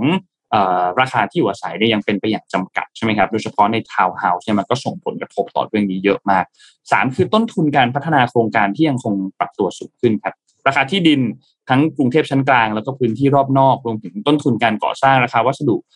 ต่างๆ ในการก่อสร้างเนี่ยก็ปรับตัวสูงขึ้นอย่างยิ่ง โดยเฉพาะอย่างยิ่งอย่างราคาเหล็กเนี่ยนะครับ ที่ปรับตัวเพิ่มขึ้นสูงมากนะครับ ทีนี้ผู้ประกอบการควรจะปรับตัวยังไงครับ ในช่วงที่ตลาดยังฟื้นตัวไม่มากนักเนี่ยนะครับ ผู้ประกอบการก็ยังคงต้องเน้นกลยุทธ์การปรับตัวครับไม่ว่าจะเป็นเรื่องของการเน้นพัฒนาโครงการที่จากเดิมอาจจะเป็นโครงการขนาดกลางหรือขนาดใหญ่ ก็ต้องให้มัน เป็นโครงการที่ขนาดเล็กลงนะครับ แล้วก็ลดจำนวนหน่วยขายต่อโครงการ แล้วก็ค่อยๆ เปิดโครงการทีละเฟสนะครับ แล้วก็พัฒนาโครงการที่มีมูลค่ารวมเนี่ยไม่สูงมากนัก แต่ว่าเน้นความคุ้มค่านะครับสองคือพัฒนาโครงการที่ตอบโจทย์ไลฟ์สไตล์ของผู้บริโภคที่เปลี่ยนไปเรื่องของ work from home การให้สำคัญกับให้ความสำคัญกับเรื่องของความสะอาดสุขอนามัยต่างๆนะครับ และข้อที่3ครับคือขยายธุรกิจอื่นๆ สร้างรายได้ที่เป็น recurring income หรือว่ารายได้ที่เข้ามาอย่างต่อเนื่อง ให้มากขึ้นนะครับ เช่น อาจจะให้เช่าโรงแรม นิคมอุตสาหกรรมโรงพยาบาล บริการด้านวิศวกรรม ผลิตกระแสไฟฟ้าขนส่ง แล้วก็คลังสินค้า อันนี้เป็นตัวอย่างนะครับ ส่วนคนดูอย่างเราครับที่ไม่ได้เป็นผู้ประกอบการแม้ว่าช่วงนี้เนี่ยที่อยู่อาศัยอาจจะลดราคาเยอะมาก แล้วก็บางที่ก็อาจจะดูโอ้โหน่าซื้อมากๆเลย แต่ว่าการจะรีบด่วนตัดสินใจไปเนี่ยก็อาจจะไม่ดีมากนะ โอกาสทองตอนนี้เป็นโอกาสทองจริง ๆ ครับ อย่างที่พูดครับ แต่ว่า เราก็ต้องมีความพร้อมทางด้านการเงินด้วยนะครับ เพราะฉะนั้นผู้ที่จะซื้อเนี่ยก็ต้องประเมินความพร้อมของตัวเองก่อน โดยเฉพาะความพร้อมทางด้านการเงินนะครับ ลองประมาณดูว่าการใช้จ่ายของตัวเองในแต่ละเดือนรวมถึงหนี้สินที่มีอยู่เนี่ย ถ้าหากมีหนี้อยู่แล้วเนี่ยจะสามารถที่จะรับภาระตรงนี้เพิ่มเติมขึ้นมาได้หรือเปล่านะครับ เพราะว่าเรื่องของความมั่นคงทางด้านการเงินเนี่ยเป็นเรื่องที่สำคัญมากๆนะครับ ต้องมั่นใจว่าคุณจะไม่ได้รับผลกระทบจากเศรษฐกิจที่ชะลอตัว หรือว่าเสี่ยงตกงาน หรือว่าเสี่ยงที่จะ ถูกลดเงินเดือนนะครับรวมไปถึงการเก็บเงินออมไว้ส่วนหนึ่งด้วย เพราะว่านอกจากราคาที่อยู่อาศัยแล้วเนี่ยก็ต้องเตรียมไว้อีกส่วนหนึ่ง ไม่ว่าจะเป็นค่าจองค่าธรรมเนียมการโอน ค่าจดจำนอง หรือว่าค่าใช้จ่ายพวกนี้ด้วย ซึ่งส่วนใหญ่แล้วเนี่ยจะต้องชำระเป็นเงินสดนะครับ ก็ฝากไว้ด้วยครับ เกี่ยวกับเรื่องของการเจาะตลาดที่อยู่อาศัยแนวราบในพื้นที่บริเวณกทมและปริมณฑลของปีนี้ครับปี 2021 ครับ ขอบคุณข้อมูลดีๆจาก SCB EIC ครับ แต่ตอนนี้ราคาบ้านทั้งแนวราบแนวสูงนี่ใครดูตลาดคอนโด ก็จะรู้ว่าตอนนี้เนี่ยคอนโดจำนวนมากโดยเฉพาะคอนโด high-end เนี่ยนะราคาถูกกว่าตอน presale นะคือเป็นราคาที่ดีมาก ๆ แบบดีจริง ๆอะแบบดีแบบ ดีแบบเห็นแล้วอยากอยากซื้อเก็บไว้ แต่ก็นั่นแหละอย่างที่นนบอกนะ มันก็ เออ คอนโดเป็นอะไรที่ที่น่าสนใจในประเด็นที่ที่ว่าตอนนี้เนี่ยเหมือนกับราคามันถูกปรับมาอยู่ในในโซนที่คิดว่าไม่น่าจะเห็นราคานี้อีกแล้วนะวันก่อนที่ได้สัมภาษณ์คุณคุณเศรษฐาแทนซิเวียแกเขาบอกว่าไม่มีแล้วล่ะราคาเนี้ยมันต่ำสุดละมันไปกว่านี้ไม่ได้ละนะฮะก็น่าสนใจ ก็ใครที่พร้อมนะครับ ก็ลองดูนะฮะมีคนถามเข้ามาว่า อยากรู้ดีเทลหน่อยว่าอาวุธที่สหรัฐทิ้งไว้ในอัฟกานิสถานเนี่ยมีอะไรบ้างนะเดี๋ยวก็ต้องอธิบายอย่างนี้ก่อนเขาไม่ได้ทิ้งไว้เฉยนะครับ คือเขาตั้งใจจะให้กองทัพของรัฐบาลนะฮะใช้แต่เผอิญกองทัพรัฐบาลดันดันเอ่อดันเอาไม่อยู่นะก็เลยตอนนี้ก็เลยอยู่ในมือของตาลิบันนะครับ เรามาดูอันที่เป็นอาวุธที่เอาไว้เป็น เอ่อเอาไว้เอาไว้รบจริงไม่นับเครื่องบิน 430 ที่ผมได้เล่าไปแล้วเนี่ยนะฮะอันนี้ก็เป็น ต้องบอกว่าเป็นหนึ่งในของสำคัญเลยนะครับ A29 Super Tucano เป็นเครื่องบินโจมตีแบบเบานะฮะลำหนึ่งก็ยี่สิบถึงสามสิบล้านเหรียญนนะครับ ประมาณสักติดอาวุธครบก็ประมาณพันล้านนะหนึ่งลำนะฮะอันนี้ก็ทิ้งไว้จำนวนหนึ่งนะครับจำนวนหนึ่งนะครับเขาบอกว่าอย่างน้อยที่สุดเนี่ย แน่ๆเนี่ยเอ่ออยู่ในมือตาลิบันแล้วเนี่ยหนึ่งลำในชัวร์ละนะครับ ต่อมาฮะต่อมาเนี่ยเป็น เอ่อนี่ ทุกคนคุ้นเคยดีนะครับ Black Hawk ฮะอ่า Black Hawk นี่ถือเป็นเครื่องบินเอาไม่ใช่เฮลิคอปเตอร์ ทั้งเอาไว้ขนคนแล้วก็เอาไว้โจมตีที่สำคัญมากที่สุดหนึ่งในหนึ่งในเฮลิคอปเตอร์ส่วนมากที่สุดของกองทัพสหรัฐนะฮะลำหนึ่งก็ประมาณสักสองร้อยล้านนะครับ เป็นหนึ่งในเฮลิคอปเตอร์ที่แพงที่สุดเลยด้วยเนี่ยนะครับ Black Hawk เนี่ยใช้ในภารกิจต่างๆ ที่เข้าไปเอ่อเอ่อจับคนส่งทหารเข้าไปในพื้นที่เสี่ยงอะไรเนี่ย ใช้ Black Hawk เยอะมากนะครับ ถึงขั้นว่ามีหนังเรื่อง Black Hawk Down นะคิดดูแล้วกันว่ามันใช้เยอะขนาดไหนนะครับ นี่ก็ถูกทิ้งไว้ที่นั่นเช่นกันนะครับ ต่อมาฮะนี่มินิ military drone นะฮะ scan eagle อันนี้เอาไว้เรียกว่าใช้ทำการสอดแนมอ่านะฮะทำการสอดแนมจากระยะไกลโดรนอันนี้เนี่ยสามารถบินอยู่ได้ถึง 24 ชั่วโมงเลยนะฮะคือบินอยู่เนี่ย ทั้งวันเลยเนี่ยได้นะไม่ต้องเติมไม่ไม่ต้องลงมา ไม่ต้องไม่ต้องทำอะไรทั้งนั้นนะฮะ อยู่ได้ 24 ชั่วโมงลำหนึ่งประมาณร้อยล้านนะครับ อันนี้ก็ถูกทิ้งไว้เช่นเดียวกันนะฮะต่อมาฮะนี่ครับ อันนี้ก็เป็นเฮลิคอปเตอร์อีกลำหนึ่งนะฮะเล็กลงกว่าเมื่อกี้หน่อยนึง แต่ก็เอาไว้ใช้ในภารกิจต่างๆนะครับลำนี้มันสามารถขึ้นลงได้เร็วมากๆเลยฮะแบบเร็วมากกว่าเฮลิคอปเตอร์ปกตินะครับ ซึ่งก็เอาไว้ใช้ในการลำเลียงผู้คนเข้าออกอย่างรวดเร็วนะครับ หรือว่าเป็นการโจมตีแบบ flash operation นะฮะต่อฮะ นี่ครับรถคันนี้เนี่ยเอ่อราคาประมาณห้าแสนถึงหนึ่งล้านเหรียญขึ้นอยู่กับติดอุปกรณ์อะไรนะครับ นี่คือรถหุ้มเกราะที่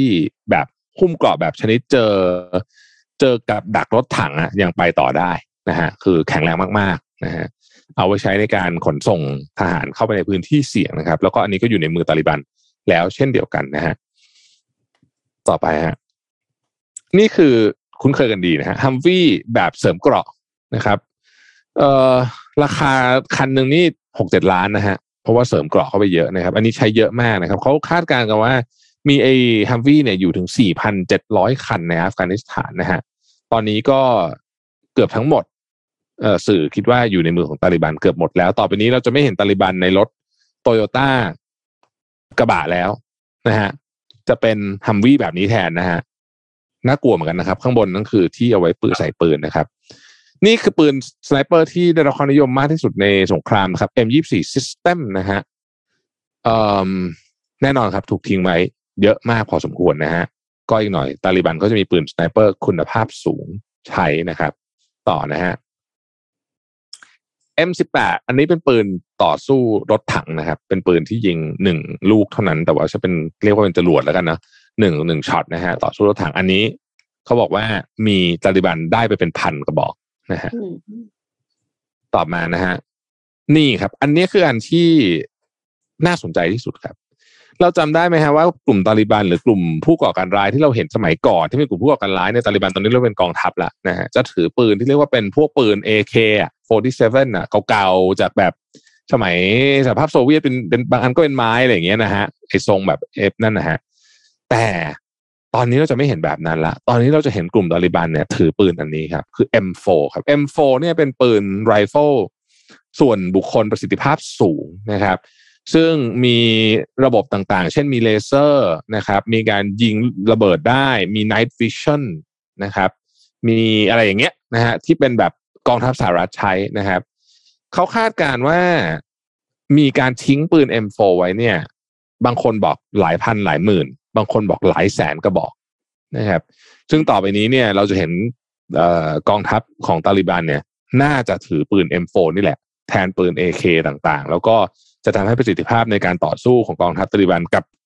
กลุ่มกลุ่มอื่นๆเนี่ยสูงขึ้นเยอะมาก เพราะว่าทหารไทยเองยังเข้าใจว่าไม่มีปืน M4 เยอะขนาดนี้เลยนะฮะครับ อืม อย่างเครื่องบินไอเฮลิคอปเตอร์ Black Hawk เนี่ยเมืองเมืองไทยเราก็เราเราคิดว่าเราซื้อไม่ได้นะถ้าจำไม่ผิด explosive grenade นี่เครื่องยิงลูกระเบิดนะฮะอันนี้นี่เป็นเครื่องยิงลูกระเบิดประสิทธิภาพสูงมากนะครับ ซึ่งอันนี้ก็น่ากลัวเหมือนกันเพราะว่าอันนี้เนี่ยเอาไว้ดักซุ่มโจมตี แล้วก็สามารถที่จะยิงรถยิงรถถังอะไรพวกเนี้ยรถถังอาจจะยิงไม่แต่ว่ารถรถพวกรถขนส่งต่างๆเนี่ยได้สบายๆนะครับ มีเรนจ์สูงถึงสองกิโลนะฮะอืมอืมไกลมากค่ะ นะครับ นี่คือสิบอาวุธที่อเมริกาทิ้งไว้นะฮะอืมก็ ลองดูต่อไปว่าจะเป็นยังไงนะครับวันก่อนเคยเห็นภาพหนึ่งออกมาเป็นคล้ายๆกับถ่ายแบบกองเขาจะมีหน่วยหนึ่งอะของตาลิบันที่เป็นแบบ หน่วยพิเศษอะหน่วยรบพิเศษอะนะฮะครับก็คือแต่งตัวเหมือนททหารสหรัฐเลยนะ ไม่ได้แบบว่าไม่ได้เป็นแบบชุดแบบอ่านึกออกแบบเดิมอะไม่มีอันนี้คือชุดเกราะเต็มมี night vision มีก็อกเกิลมีครบเลยอะแต่งตัวเป็นทหารสหรัฐเลยนะฮะครับ อืมเฮ้ยนะฮะก็ต้องติดตามกันต่อไปนะฮะอะเล่าเล่าถึงตรงนี้ก็บอกว่า มีซีรีส์หนึ่งเมื่อวานเมื่อวานมันก่อนไปดูมา สนุกดีนะฮะเออแต่ว่าต้องบอกว่าอย่างนี้นะ คือพอเราดูซีรีส์ช่วงนี้เยอะๆเราจะพบว่าหนังที่สร้างมาจากฝั่งโดยเฉพาะสหรัฐเนี่ย ตอนนี้เนี่ยถ้าย้อนหลังกลับไปสักยี่สิบสามสิบปีสามสี่สิบปีที่แล้วเนี่ย ตัวร้ายจะเป็นรัสเซียสังเกตไหมอ่าใช่อ่าตอนเพิ่งดูตอนเนี้ยจบไปเรื่องหนึ่งก็ตัวร้ายเป็นรัสเซียเหมือนกันอันนี้ถ้าเกิดเก่าๆหน่อยตัวร้ายจะเป็นรัสเซีย แต่ถ้าเกิดยุคใหม่ๆเนี่ย ตัวร้ายจะเป็น Middle Eastern สังเกตดูแล้ว จะเป็นอ่าจะเป็นแนวนั้นนะฮะเมื่อวานดูซีรีส์หนึ่งเอ่อที่ชื่อ Jack Ryan อะ Jack Ryan ก็คือตัวละครของ Tom Clancy เป็น CIA นะฮะแล้วก็ถูกส่งไปปฏิบัติภารกิจแต่นี่เป็นซีรีส์มันเป็นหนังก็มีนะครับ ก็สนุกดีอยู่ใน Amazon Prime นะก็ก็ก็ภาพก็จะเป็นอย่างนี้เลยแหละ ก็เพ้นท์ให้เอ่อคนเอ่อ Middle Eastern เป็นตัวร้ายนะฮะอืมครับ ครับอะ พูดถึงซีรีส์ก็หวังว่าสถานการณ์จะสงบหลายเรื่องเหมือนกันอืมสงบสงบลงเนาะในในอัฟกานิสถานไม่รู้เป็นไงบ้างนะครับ วันนี้เส้นตายนะครับ คืนนี้ก็สำนักข่าวต่างประเทศ จับตามองเลยว่า ผลเที่ยงคืนคืนนี้จะเกิดอะไรขึ้น อืมครับผมพาไปต่อที่เกาหลีเหนือครับ ที่เกาหลีเหนือเนี่ยมี movement ขยับนิดหนึ่งครับ คือทางด้านของเออสำนัก งานพลังงานประมาณูระหว่างประเทศนะครับหรือที่เรียกว่า IAEA เนี่ยนะครับ ออกมาเปิดเผยครับ คือเขาทำรายงานประจำปีออกมา แล้วก็ปรากฏว่าพบเรื่องหนึ่งที่น่าสนใจครับ คือเกาหลีเหนือเนี่ยเหมือนกำลังเริ่มเปิดเตาปฏิกรณ์ปรมาณูอีกครั้งหนึ่งครับ IAEA เนี่ยบอกว่าเกาหลีเหนือ เคยปิดเตาปฏิกรณ์ไปแล้วเนี่ยนะครับ ซึ่งมีขนาด 5 เมกะวัตต์เนี่ยโรงงานนี้เป็นโรงงานนิวเคลียร์ในเมืองยองเบียนนะครับ ตั้งแต่เดือนธันวาคมในปี 2018 แล้วเคยปิดไปแล้ว แต่ทีนี้ปรากฏว่าเมื่อต้นเดือนกรกฎาคมที่ผ่านมาเนี่ยคาดว่ามีการเปิดใหม่อีกครั้งหนึ่งนะครับ โดยปัจจัยที่เขาคิดว่าสาเหตุที่เป็นสาเหตุว่าทำไมเอ๊ะเริ่มมีการเปิดครั้งหนึ่งทำไมถึงคิดแบบนั้นเนี่ยเพราะว่ามีการปล่อยน้ำหล่อเย็นออกมา ซึ่งปกติแล้วเนี่ยน้ำหล่อเย็นประเภทนี้เนี่ยจะใช้กับ เตาปฏิกรณ์เท่านั้นนะครับทางด้าน IAEA เนี่ยถูกห้ามในการเข้าไปตรวจสอบกิจกรรมด้านนิวเคลียร์ของเกาหลีเหนือ ตั้งแต่ปีคศ2009 นะครับแล้วก็ใช้วิธีการตรวจสอบจากภาพถ่ายดาวเทียมเอา แล้วก็วิเคราะห์ข้อมูลด้านต่างๆนะครับทำให้ข้อมูลที่มีการเปิดเผยในวันที่ 27 สิงหาคมที่ผ่านมา ก่อนที่จะมีการประชุมของประเทศสมาชิกเนี่ยก็มีการระบุเรื่องนี้ออกไปนะครับ นอกจากนี้ครับ เมื่อเดือนมิถุนายนที่ผ่านมาเนี่ย IAEA ระบุว่ามีสัญญาณบ่งชี้ที่โรงงานนิวเคลียร์ว่าตรงเมืองยอนเบียนเนี่ยอาจเริ่มมีการทำกระบวนการแยกพลูโตเนียมจากเชื้อเพลิงเตาปฏิกรณ์ซึ่งอาจจะถูกนำไปใช้กับอาวุธนิวเคลียร์ด้วยนะครับ ซึ่งต้องบอกว่ารายงานที่ออกมาเมื่อวันศุกร์ที่ผ่านมาเนี่ย กระบวนการดังกล่าวเนี่ยต้องใช้เวลาประมาณ 5 เดือนนะครับ ตั้งแต่เดือนกุมภาพันธ์ไปจนถึงเดือนกรกฎาคมนะครับ ซึ่งก็เป็นช่วงเวลาที่มันลงล็อกทุกอย่าง พอดีเป๊ะเลยนะครับ นอกจากนี้ครับรายงานชิ้นนี้ยังระบุอีกว่า มีกิจกรรมการทำเหมืองและเสริมคุณภาพแร่ยูเรเนียมที่เมืองเปียงซานะครับ ซึ่งดูเหมือนจะห่างหายไปในช่วงเวลาหนึ่งด้วยเช่นเดียวกันทำให้เรื่องนี้กลายเป็นที่จับตามองของสื่อต่างประเทศ BBC เองก็รายงานจากตัวฉบับนี้ของ IAEA ด้วยเช่นกันนะครับ น่าสนใจมากว่าหลังจากนี้เนี่ยจะมีอะไรเกิดขึ้นหรือเปล่านะครับสำหรับที่เกาหลีเหนือครับกลับไปต่อที่สหรัฐอีกสักข่าวหนึ่งแล้วกันนะคะ แต่ว่าเป็นเรื่องของวงการสตาร์ทอัพค่ะ สหรัฐเอาผิดผู้ก่อตั้งสตาร์ทอัพ Headspin ปลอมแปลงรายได้หลอกระดมทุนจนมูลค่าเป็นยูนิคอร์นนะคะเอ็มก็เลยไป search หาว่าตกลง h e a d Spin เนี่ยมันคืออะไร h e a d Spin เนี่ยเป็นสตาร์ทอัพที่รับตรวจแอปพลิเคชันก่อนที่จะปล่อยออกสู่ตลาดค่ะ คือขออธิบายเพิ่มเติมนิดนึงว่าเวลาที่ธุรกิจต่างๆ พัฒนา mobile application บนสมาร์ทโฟนหรือว่า web application ที่ใช้บนคอมพิวเตอร์ก็ตามนะคะ คือมันจะต้องมีการตรวจสอบก่อนค่ะ ว่ามันไม่มีข้อบกพร่องที่ได้ยินกันบ่อยๆ เรียกว่า bug กันนะคะ ก็คือทดสอบว่าเวลาที่กดไปแล้วมันไปในที่ที่มันควรจะไปหรือเปล่าหรือไป error 404 นะคะ แล้วก็ทดสอบว่าเวลาดาวน์โหลดอัปโหลดเนี่ยมันหน่วงไหมช้าหรือเปล่า hang หรือเปล่านะคะ ทีนี้เวลาที่เราตั้งใจจะให้แอปพลิเคชันของเราเนี่ยใช้บนมือถือได้ แต่ว่ามือถือเนี่ยไม่รู้ว่ามีกี่ร้อยยี่ห้อ มีกี่หมื่นรุ่น เวลาแสดงผลบนมือถือแต่ละเครื่องระบบปฏิบัติการแต่ละรุ่นเนี่ยมันก็อาจจะไม่เหมือนกัน บางรุ่นอาจจะ work บางรุ่นอาจจะไม่ work นะคะถ้าจะซื้อทุกรุ่นมาทดสอบเลยเนี่ยมันก็จะเปลืองมากแถมยังเสียเวลามากด้วย เพราะฉะนั้น Headspin เนี่ยเขาก็เลยรับตรวจแอปพลิเคชันให้ค่ะ โดยที่เขาจะมีคนตรวจอยู่เริ่มที่ 10 location ทั่วโลก คือแพ็กเกจที่เล็กที่สุดนะคะ ไปจนถึงแบบ 30 location ทั่วโลก โดยที่ใช้มือถือต่างรุ่นกัน แล้วก็เครือข่ายมือถือของแต่ละประเทศ โดยที่จะเก็บ Data โดยละเอียด บอกปัญหาต่างๆ ให้นักพัฒนาแอปซึ่งตั้งใจว่าจะมี user ในหลายประเทศทั่วโลกเนี่ยมีโอกาสที่จะ ได้รู้ว่าอ่าตกลงตรงนี้มันมีปัญหาอันนี้แล้วเราก็จะไปแก้ยังไงนะคะ สามารถนำ feedback ไปปรับปรุงแก้ไขก่อนที่จะปล่อยออกสู่ App Store หรือ Play Store จริง ๆ ได้ ดังนั้นลูกค้าที่ที่เป็นลูกค้าของ Headspin เนี่ยก็เลยจะเป็นธุรกิจที่พัฒนาแอปพลิเคชัน เพื่อใช้ในหลายประเทศทั่วโลก บริษัทซอฟต์แวร์ไปจนถึงนักพัฒนาซอฟต์แวร์ แล้วค่าบริการของเขาเนี่ยก็คือเริ่มต้นที่ 50 ดอลลาร์ต่อเดือน ถ้าจ่ายเดือนเดียว แต่ว่าถ้าจ่ายทั้งปีมันก็จะลดหลั่นลงไป ฟังดูโอเคนะ คือเอ็มฟังดูแล้วก็รู้สึกว่ามันก็ช่วยได้เยอะอะค่ะ แต่ว่าเมื่อสัปดาห์ที่ผ่านมาค่ะ กระทรวงยุติธรรมสหรัฐ และสำนักงานกรตในสหรัฐ ตั้งข้อหาเอาผิด CEO และผู้ร่วมก่อตั้งบริษัท Headspin ด้วยข้อหาให้ข้อมูลหลอกลวงนักลงทุน ปลอมแปลงตัวเลขรายได้ค่ะ ในเอกสารฟ้องเนี่ยระบุว่า Manish Lachwani ผู้ร่วมก่อตั้ง Headspin เนี่ยระดมเงินทุนเพิ่ม ด้วยการให้ข้อมูลเกินจริง เรื่องสถานะทางการเงินของบริษัท ว่าบรรลุข้อตกลงกับสตาร์ทอัพรายใหญ่ใน Silicon Valley หลายรายนะคะ จนทำให้นักลงทุนหลงเชื่อ และลงทุนในบริษัท จนมูลค่าเกินพันล้านดอลลาร์เข้าสู่สถานะยูนิคอร์นค่ะ ในปี 2018 ถึง 2020 เนี่ยทางบริษัทปลอมแปลงบันทึกการเงินและตัวเลขการขายของบริษัท อ้างตัวเลขสูงเกินจริง เพื่อให้นักลงทุนเข้ามาลงทุนประมาณ 80 ล้านดอลลาร์ในช่วงนั้นนะคะทำให้ตัว CEO คนนี้เขามีรายได้ 2.5 ล้านดอลลาร์จากการขายหุ้นของตัวเขาเอง คือคนที่ผมทองทองอะค่ะครับจากการตรวจสอบพบว่ารายได้ของ Headspin ในช่วงแรกของครึ่งปี 2000 ในช่วงครึ่งแรกของปี 2020 เนี่ยอยู่ที่ประมาณ 26.3 ล้านเหรียญสหรัฐเท่านั้น ขาดทุน 19.5 ล้านเหรียญ แต่ ที่บริษัทรายงานเนี่ยนะคะ รายได้อยู่ถึง 95.3 ล้านเหรียญและกำไร 3.7 ล้านเหรียญคิดดูว่าคือจริง ๆ แล้วเนี่ย 26.3 แต่รายงาน 95.3 นะคะ แล้วก็จาก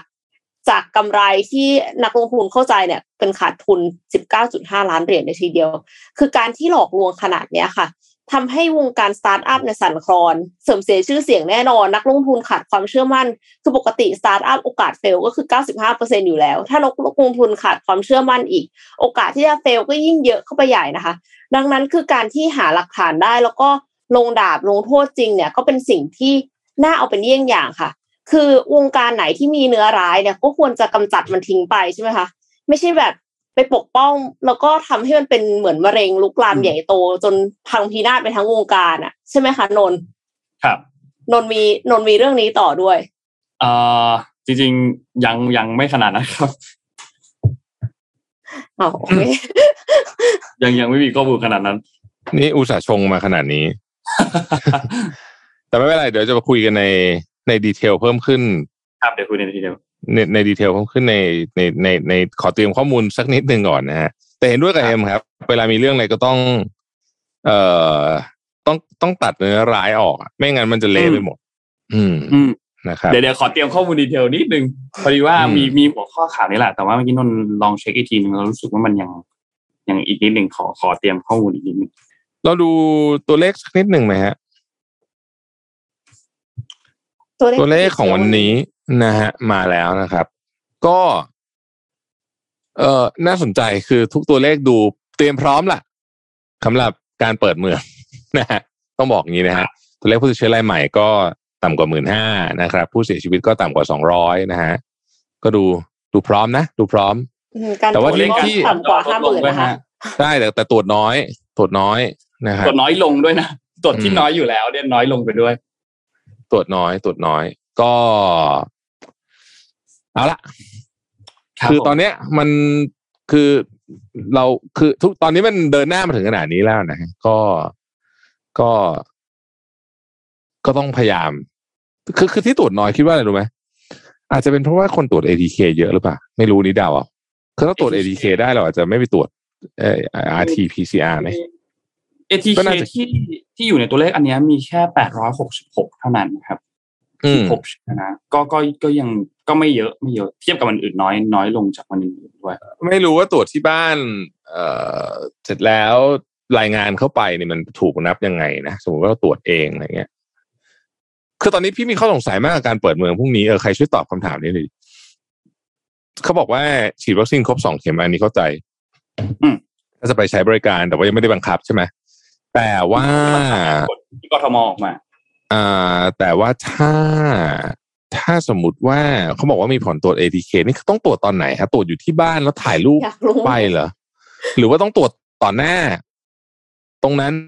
เพราะว่าอันนี้มันสำคัญมากนะ เพราะถ้าเกิดว่าตรวจที่บ้านนี่ก็ชิลเลยนะฮะก็ถ่ายรูปใครมาก็ได้ใช่ปะก็แชร์กันไปค่ะ ขายสบายเลยเออใช่ไหมถ่ายรูปเป็น NFT เลย เออ ยังไงอะสรุปว่า มันต้องตรวจที่ไหน อันนี้ อันนี้ยังไม่มีใครบอก ไม่แน่ใจเหมือนกัน ใช่ไหมเออแล้วแล้วแล้วนี่มีคอมเมนต์อันหนึงบอกบอกขึ้นมา บอกว่าอย่าลืมว่าเวลาตรวจ ATK แล้วผลเป็นลบ ก็ไม่มีคนรายงาน นั่นก็หมายความว่าเราก็จะไม่รู้อยู่ดีว่าจริงๆแล้วการตรวจ AK ตรวจไปเท่าไหร่แล้วพบเท่าไหร่ อืมคือตอนเนี้ยเขาบอกว่าขอความร่วมมือ ไอ้ที่เมื่อกี้พูดไปอะว่า มีวัคซีนครบสองเข็มหรือตรวจ ATK ใช่ไหมอันนี้คือขอความร่วมมือนะครับ ซึ่งไอ้ขอความร่วมมือเมืองไทยมันค่อนข้างจะยากนิดหนึ่งเหมือนกันไหมไม่คือไม่ใช่ว่ายากไม่ใช่ว่าเราไม่ให้ความร่วมมือนะไม่ใช่แต่หมายถึงว่า มันงงอะ มันงงเข้าใจไหมอืม อืมอืมอะเอาเป็นว่า ตอนนี้เนี่ย เราก็เดินหน้านะครับ ชีวิตก็ต้องเดินหน้านะฮะเราจะเปิดแล้วก็ต้องเตรียมพร้อมทุกอย่างนะครับพรุ่งนี้ก็ เตรียมพร้อมนะฮะ ร้านตัดผม จองเรียบร้อยครับ ร้านตัดพี่จองแล้วเหมือนกัน ร้านตัดผมปกติเขาปิดวันพุธใช่ปะเออใช่ครับร้านตัดผมผู้ชายอะเขาปิดวันพุธนะแต่ว่าเปิดครับเปิดครับพุธนี้เปิดนะฮะเพราะว่าไม่ปิดเหล่านะตอนนี้ต้องทำมาหากินก่อนนะฮะไม่ปิดครับเอเปิดครับอพรุ่งนี้ก็เปิดก็ก็คิวแน่นพอสมควรทีเดียวอืมก็สิ่งที่น่าเอ่อสนใจเกี่ยวกับการเปิดเมืองครั้งนี้ก็คือว่าพฤติกรรมของประชาชนจะเป็นยังไงเอ่ออันนี้น่าสนใจ หมายถึงว่า เราจะกลับมาใช้ชีวิตกันเอ่อนอกบ้านเยอะขึ้นไหมนะครับ อืม เราจะใช้คำว่าอะไรดีอะเราจะกลัวไหมเอออืมคนจะกลัวไหม ถ้าคนไม่กลัวออกมาใช้ชีวิตกันเยอะๆ เศรษฐกิจเดินหน้าได้ แล้วตัวเลขจะขึ้นเยอะๆไหมอะไรอย่างเงี้ยนะ อืมเอ่อคุณแพตตี้ถามว่ามิชชั่นจะเข้าสตูดิโอไหมนะฮะโอป้าบอกว่าขอรอดูครึ่งเดือนขึ้นก่อน กันหลักอืมโอป้ากลัวโอป้าบอกว่าโอป้าบอกว่าอะไรนะวันก่อนอะคุยกันไม่ค่อยในกลุ่สะดวกค่ะอ่าไม่ยังไม่สะดวกยังไม่สะดวกยังไม่สะดวกกับเดี๋ยวก่อนเดี๋ยวเดี๋ยวเดี๋ยวเดี๋ยวรอครึ่งครึ่งเดือนหลังก่อนนะฮะครับ อืม ก็ถ้าเกิดเปิดไปแล้วสิบห้าวันตัวเลขยังทรงๆแบบนี้อยู่เนี่ย คิดว่าจะมีเฟสสอง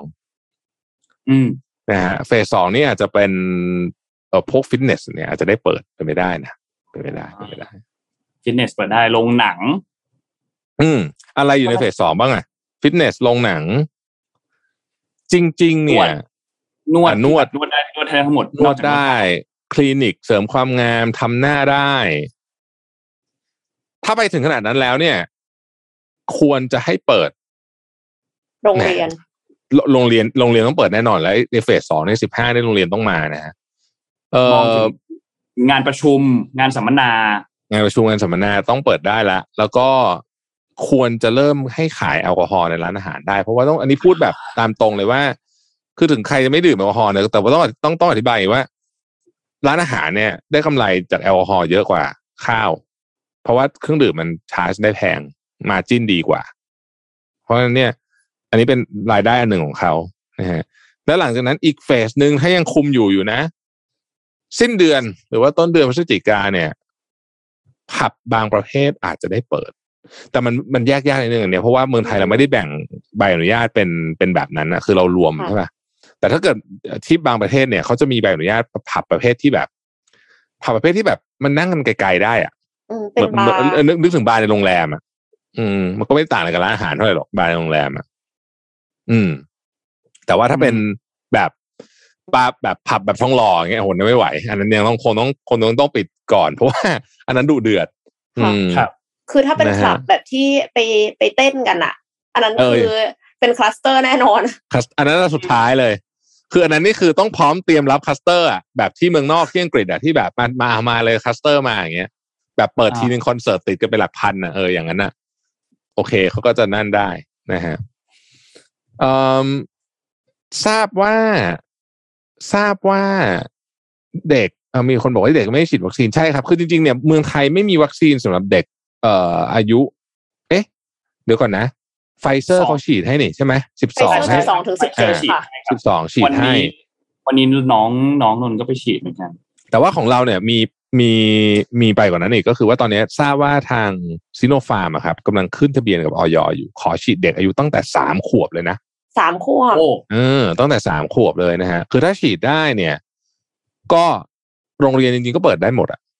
อืมโรงโรงเรียนนี่ควรเปิดที่สุด ที่สุดละสุดๆละของทุกอย่างเนี่ยขอให้เปิดโรงเรียนก่อนอืมเพราะว่าอาการเด็กนี้ไม่ไหวแล้วอะค่ะใช่เรียนโรงออเรียนนไลเนี่ยน์กันตั้งแต่สามขวบขอให้เปิดคือถ้าเกิดฉีดวัคซีนเด็กได้เนี่ยอยากให้มาเร่งฉีดเด็กก่อน แล้วถ้าเกิดฉีดวัคซีนได้ตั้งแต่สามขวบก็คือจบเลย ฉีดได้หมดเลยคราวนี้ก็คือเปิดโรงเรียนได้ อืม สบายสบายๆนะฮะฉีดเด็กได้ ฉีดกลุ่มเสี่ยงได้ แล้วก็ไอคนที่ที่ฉีดไปแล้วก็อย่าเพิ่งชะล่าใจนะค่ะทำตัวเองให้แข็งแรงด้วย อันนี้ก็เป็นส่วนที่สำคัญนะครับ คือถ้าเกิดเราแข็งแรงเนี่ย แล้วคนรอบๆตัวเราแข็งแรงทุกคนภูมิสูงเนี่ย มันก็ก็ช่วยเยอะ ช่วยเยอะ ต่อให้ติดอืมก็คือไม่ไม่อาการหนักไม่หนักอืมถูกต้อง ในในบางประเทศที่ยุโรปเขาก็เขาก็ เออเขาก็ติดแล้วเขาก็อยู่บ้านอะ อืมเนอะเออสำหรับมอร์เดนาเองเนี่ยนะครับ ก็ ข่าวมีหลายกระแสมากแต่ไม่รู้เชื่อใครดีนะฮะบางคนก็บอกว่าปลายตุลาบ้างล่ะ นะฮะคนบอกไปบางก็ว่าธันวานู่นเลยธันวาต้นนู่เลนยต้นเดือนนะฮะปีหน้าเลย บ้างก็ไปนู่นเลยใช่ปีหน้าเลยนะฮะแต่ว่าโมเดอร์นานี่เป็นความหวังนะสำหรับคนที่หลายคนคืออันดับแรกตอนนี้มันคือมันมันมีหลายอย่างที่ฟังฟังดูก็งงๆเลยเมื่อวานนี้เอ็มกับนนท์น่าเห็นข่าวว่าเดี๋ยวเขาจะฉีดวัคซีนสำหรับผู้ที่ได้ซิโนแวคไปสองเข็มเนี่ยนะฮะอืมเอ่อจะฉีดเข็มสาม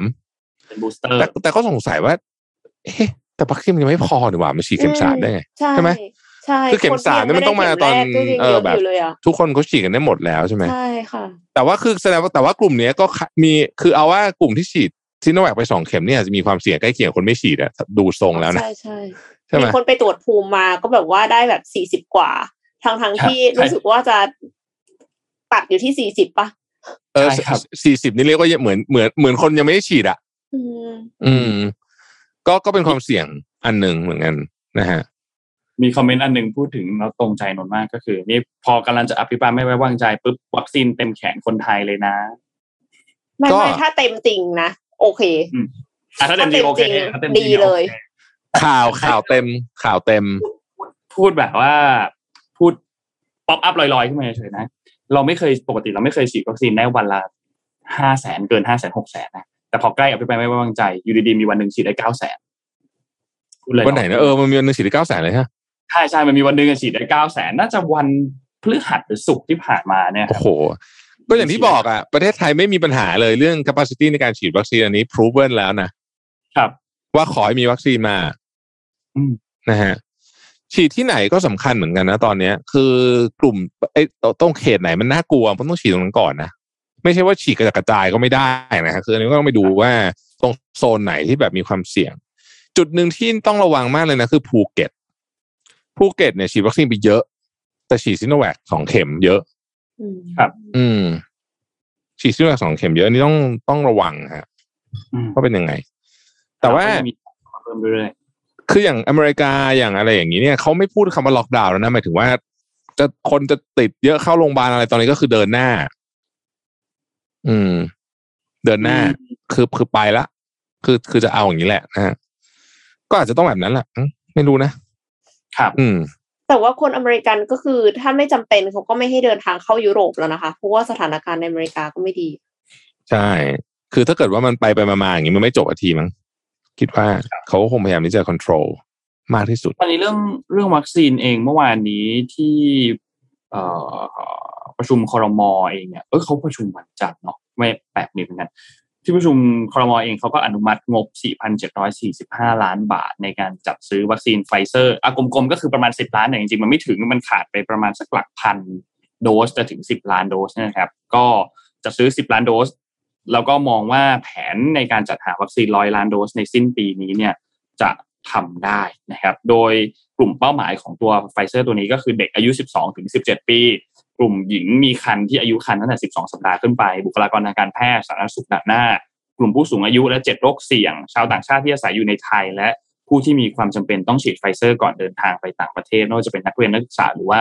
นักการทูตนะครับ ก็มีการอนุมัติซื้อไฟเซอร์ 10 ล้านโดส เช่นเดียวกันฉีดเถอะ คือฉีดให้เด็ก ฉีดให้อะไรอย่างเงี้ยดีละอยากให้อยากให้น้องๆอย่างน้อย อายุสิบสองก็คือ อายุสองนั่นนี่อายุอายุสองนี่เขาอยู่ชั้นอะไรกันนะหนึ่งสองสามปมหนึ่งปะมหนึ่งปหกมหนึ่งมหนึ่งค่ะอะอย่างน้อยมหนึ่งขึ้นไปไปโรงเรียนได้ก็ยังดีมหนึ่งขึ้นไปใช่ไหมจนถึงมหาวิทยาลัยค่ะจริง ๆ ทุกทุกช่วงวัยมันสำคัญหมดนะไอ้เรื่องโรงเรียนนะครับอืมใช่ไหมแต่ก็นั่นแหละครับมีเมื่อวานนี้เนี่ยมีเอกสารอันหนึ่งที่ออกมาที่บอกว่า รัฐบาลโดยกรมประชาสัมพันธ์เนี่ยจะเตรียมของงบกลาง 569 ล้าน อ๋อเออใช่ใช่ใช่เอ้ยเอารูปนี้ขึ้นมาดูหน่อยสิของ Matter ใช่ไหม influencer ใช่ค่ะคือคือเมื่อวานเราเห็นพี่เอ็มแชร์เข้ามาแล้วแล้วมันก็เข้าไปอ่านแล้วแบบเฮ้ยช็อกใช่เหรออ่าอ่าเอามาดูหน่อยครับ เอามาดูหน่อยแล้วฮะหาข้อมูลอยู่แล้วก็เฮ้ยใช่หรือเปล่าแต่แต่ว่าเดี๋ยวเอาเอาเล่าค่อยๆเล่าให้ฟังอันนี้แก้แก้ขอแก้แก้ตัว แต่ว่าอันที่พี่เอ็มชงมาติดไปก่อน อันนั้นติดไปก่อนไหนเอาเอารูปเอารูป เอารูปขึ้นหน่อยดิรูปรูปของเรียน The Matter อะอ่าเขาเตรียมของงบกลาง 569ล้านบาทจ้างอินฟลูเอนเซอร์ทำ MV ทำสปอตวิทยุสปอตทีวีทำคลิปวิดีโอ ซื้อพื้นที่สื่อสำหรับการประชาสัมพันธ์การแก้ไขปัญหาโควิด ในช่วงระหว่างเดือนกันยา ปีนี้จนถึงเดือนมีนาปีหน้า โดยจะคร่อมปีงบประมาณของปี 64 แล้วก็ปี 65 ก็อันแน่นอนก็ถูกวิพากษ์วิจารณ์ไปประมาณหนึ่งนะครับ โครงการอันนี้เนี่ยโครงการประมาณนึงเองเหรอ ไม่ไม่ประมาณเยอะเหรอนี่นี่บอกบอกกันนะว่าถ้าเกิดมีอะไรเนี่ยนะเราเราผมขออนุญาตหลบอยู่หลัง The Matter ก็เขาบอกว่าโครงการนี้เนี่ย ใช้ชื่อว่าโครงการรณรงค์เอาชนะโควิด -19 ตามมาตรการเร่งด่วนหรือว่าอืม Thailand Prevention มีจำนวนทั้งหมด 12 หน้ากระดาษ A4 ซึ่ง Key Message หลักก็คือลดการแพร่เชื้ออย่างรวดเร็วแก้โควิด -19 ที่ต้นเหตุ โดยจะเน้นเนื้อหา 3 ด้านก็คือ สร้างความรู้ และวิธีการปฏิบัติเกี่ยวกับสถานการณ์ของโรคโควิด -19 มาตรการการแก้ไขปัญหาของภาครัฐ และวิธีการปฏิบัติตัวที่จะไม่ไปรับเชื้อหรือว่าแพร่เชื้อต่อ 12 ข้อ ก็จะมี 6 กิจกรรมหลักครับ เดี๋ยวค่อย ๆ ไปทีละอันนะ อันแรกคือผลิตและเผยแพร่สปอตทางวิทยุ และโทรทัศน์ 100 ล้านบาท 2 คือผลิตและเผยแพร่คอนเทนต์ผ่านสื่อออนไลน์ 100 ล้านบาท 3คือผลิตเพลงสื่อโซเชียลมีเดียผ่านศิลปินและดารา และผู้มีอิทธิพลทางความคิด 99 ล้านบาท ซึ่งจะมีการใช้ทั้งอินฟลูเอนเซอร์แบบเป็น mega มา mega macro micro มีหมดสี่คือผลิตและเผยแพร่ ผ่านสื่อนอกบ้านและผ่านระบบแอปพลิเคชันอีคอมเมิร์ซ65 ล้านบาทห้าคือกิจกรรมรณรงค์ในกลุ่มเป้าหมายโดยตรง 200 ล้านบาทนะครับ และหกคือรายงานผลการประเมินโครงการโดยรวม 5 ล้านบาท นะครับ นอกจากนี้ครับในวันเดียวกันเนี่ยนะฮะทางด้านของที่ประชุมคอรมอเองเนี่ยก็มีทางด้านรองโฆษกเนี่ยนะครับ ก็บอกมาเปิดเผยว่าที่ประชุมคอรมออนุมัติงบกลางของปีงบประมาณ 64จำนวน 105 ล้านบาท ให้เดินหน้าโครงการดังกล่าวแล้ว เฉพาะกิจกรรมที่มีความเร่งด่วนก่อนนะครับ อันนี้ก็น่าสนใจเหมือนกันเพื่อเป็นค่าใช้จ่ายครับโครงการเนี้ยเราเรียกว่า Thailand Prevention นะครับ อืมคิดว่าไงครับ ก็ คือเขาอาจจะใช้คือคืองบประชาสัมพันธ์กับงบอะไรอย่างเงี้ย มันมันมันมันคาบเกี่ยวกันมากเลยนะอืมใช่ไหมมันคาบเกี่ยวกันมากเลย อืม ก็ต้องรอดูค่ะ ว่าตกลงทำออกมาแล้ว ตัวเลขมันลดลงจริงหรือเปล่า ได้ผครัลบจริงไหมอืมลองลองอืมลองฟังฟังจากฝั่งเขานะ ฝั่งของกรมประชาสัมพันธ์เนี่ยเขาออกมาระบุบอกว่า มีความจำเป็นอย่างเร่งด่วนที่ต้องสร้างความรู้ความเข้าใจให้กับประชาชนในการบริหารและจัดสรรสถานการณ์การแพร่ระบาด โดยเฉพาะสายพันธุ์เดลต้าที่มีความรุนแรงส่งผลกระทบ เยอะต่อประชาชน ไม่ว่าจะเป็นทางตรงหรือทางอ้อม รวมถึงการเกิดการเผยแพร่ข่าวปลอม หรือว่า fake news การบิดเบือนข่าวสารเป็นจำนวนมากทำให้ประชาชนเกิดความสับสนเข้าใจผิด และอาจเกิดปัญหาความขัดแย้งบานปลายได้ ดังนั้น การเผยแพร่ข้อมูลข่าวสารที่ถูกต้องรวดเร็วรวมทั้งการสร้างความรู้ความเข้าใจให้กับประชาชนในเรื่องที่เกี่ยวกับสถานการณ์มาตรการการแก้ไขปัญหาวิธีการปฏิบัติตน จึงเป็นเรื่องที่สำคัญและเร่งด่วนที่กรมประชาสัมพันธ์ในฐานะหน่วยงานสื่อของภาครัฐต้องดำเนินงาน ร่วมกับหน่วยงานสื่อทุกภาคส่วนของประเทศนะครับจริงจริงๆผมว่าประเทศเราเนี่ยมันมีปัญหาคำว่าเฟกนิวส์มากเลยนะหมายถึงว่าดูเขากลัวครับหมายถึงว่าดูแบบมีมีความหลังอะกับคำเนี้ยรู้สึกได้ยินทีไรปุ๊บเนี่ย เออไม่รู้เหมือนกัน ครับ ตลกดี คือวิวิธีการแก้ fake news ที่ดีที่สุดคือทำไงรู้ไหมฮะ communicate ทำให้ประชาทำให้ประชาชนเชื่อสิ่งที่รัฐบาลพูดทุกครั้ง อันเนี้ยอืมแก้ fake news ได้ดีที่สุดละใช่เห็นด้วยอันนี้คือคืถ้าสมมติว่าแบบว่าที่ปรึกษาออกมาจากหน่วยงานสักหน่วยงานหนึ่งแล้วอันเนี้ยเชื่อถือได้แน่นอน และไม่กลับ100%ไปกลับมาอ่าและมีคำอธิบายชัดเจนว่าทำไมใช่ถึงทำแบบนี้แบบนั้นเนี่ย เชื่อว่าคนอื่นก็คือจะเลิกติดตามแหล่งอื่นที่มี fake news ออกมา แค่นี้ fake news ก็ทำอะไรใครไม่ได้แล้ว อืม แต่ถ้าเกิดว่าแบบยังสับสนมึนงงก็เละครับ อืมนะอุ้ยวันนี้ฝนตกแต่เช้าเลย เออ ช่วงนี้ฝนตกก็เขาว่ากันว่าหลายสี่ห้าวันนี้ฝนจะตกหนักใช่ไหมฮะ ที่กรุงเทพครับเห็นกรุงเทพมหานครเตรียม เอ่ออะไรนะ อะไรอะ อุโมงค์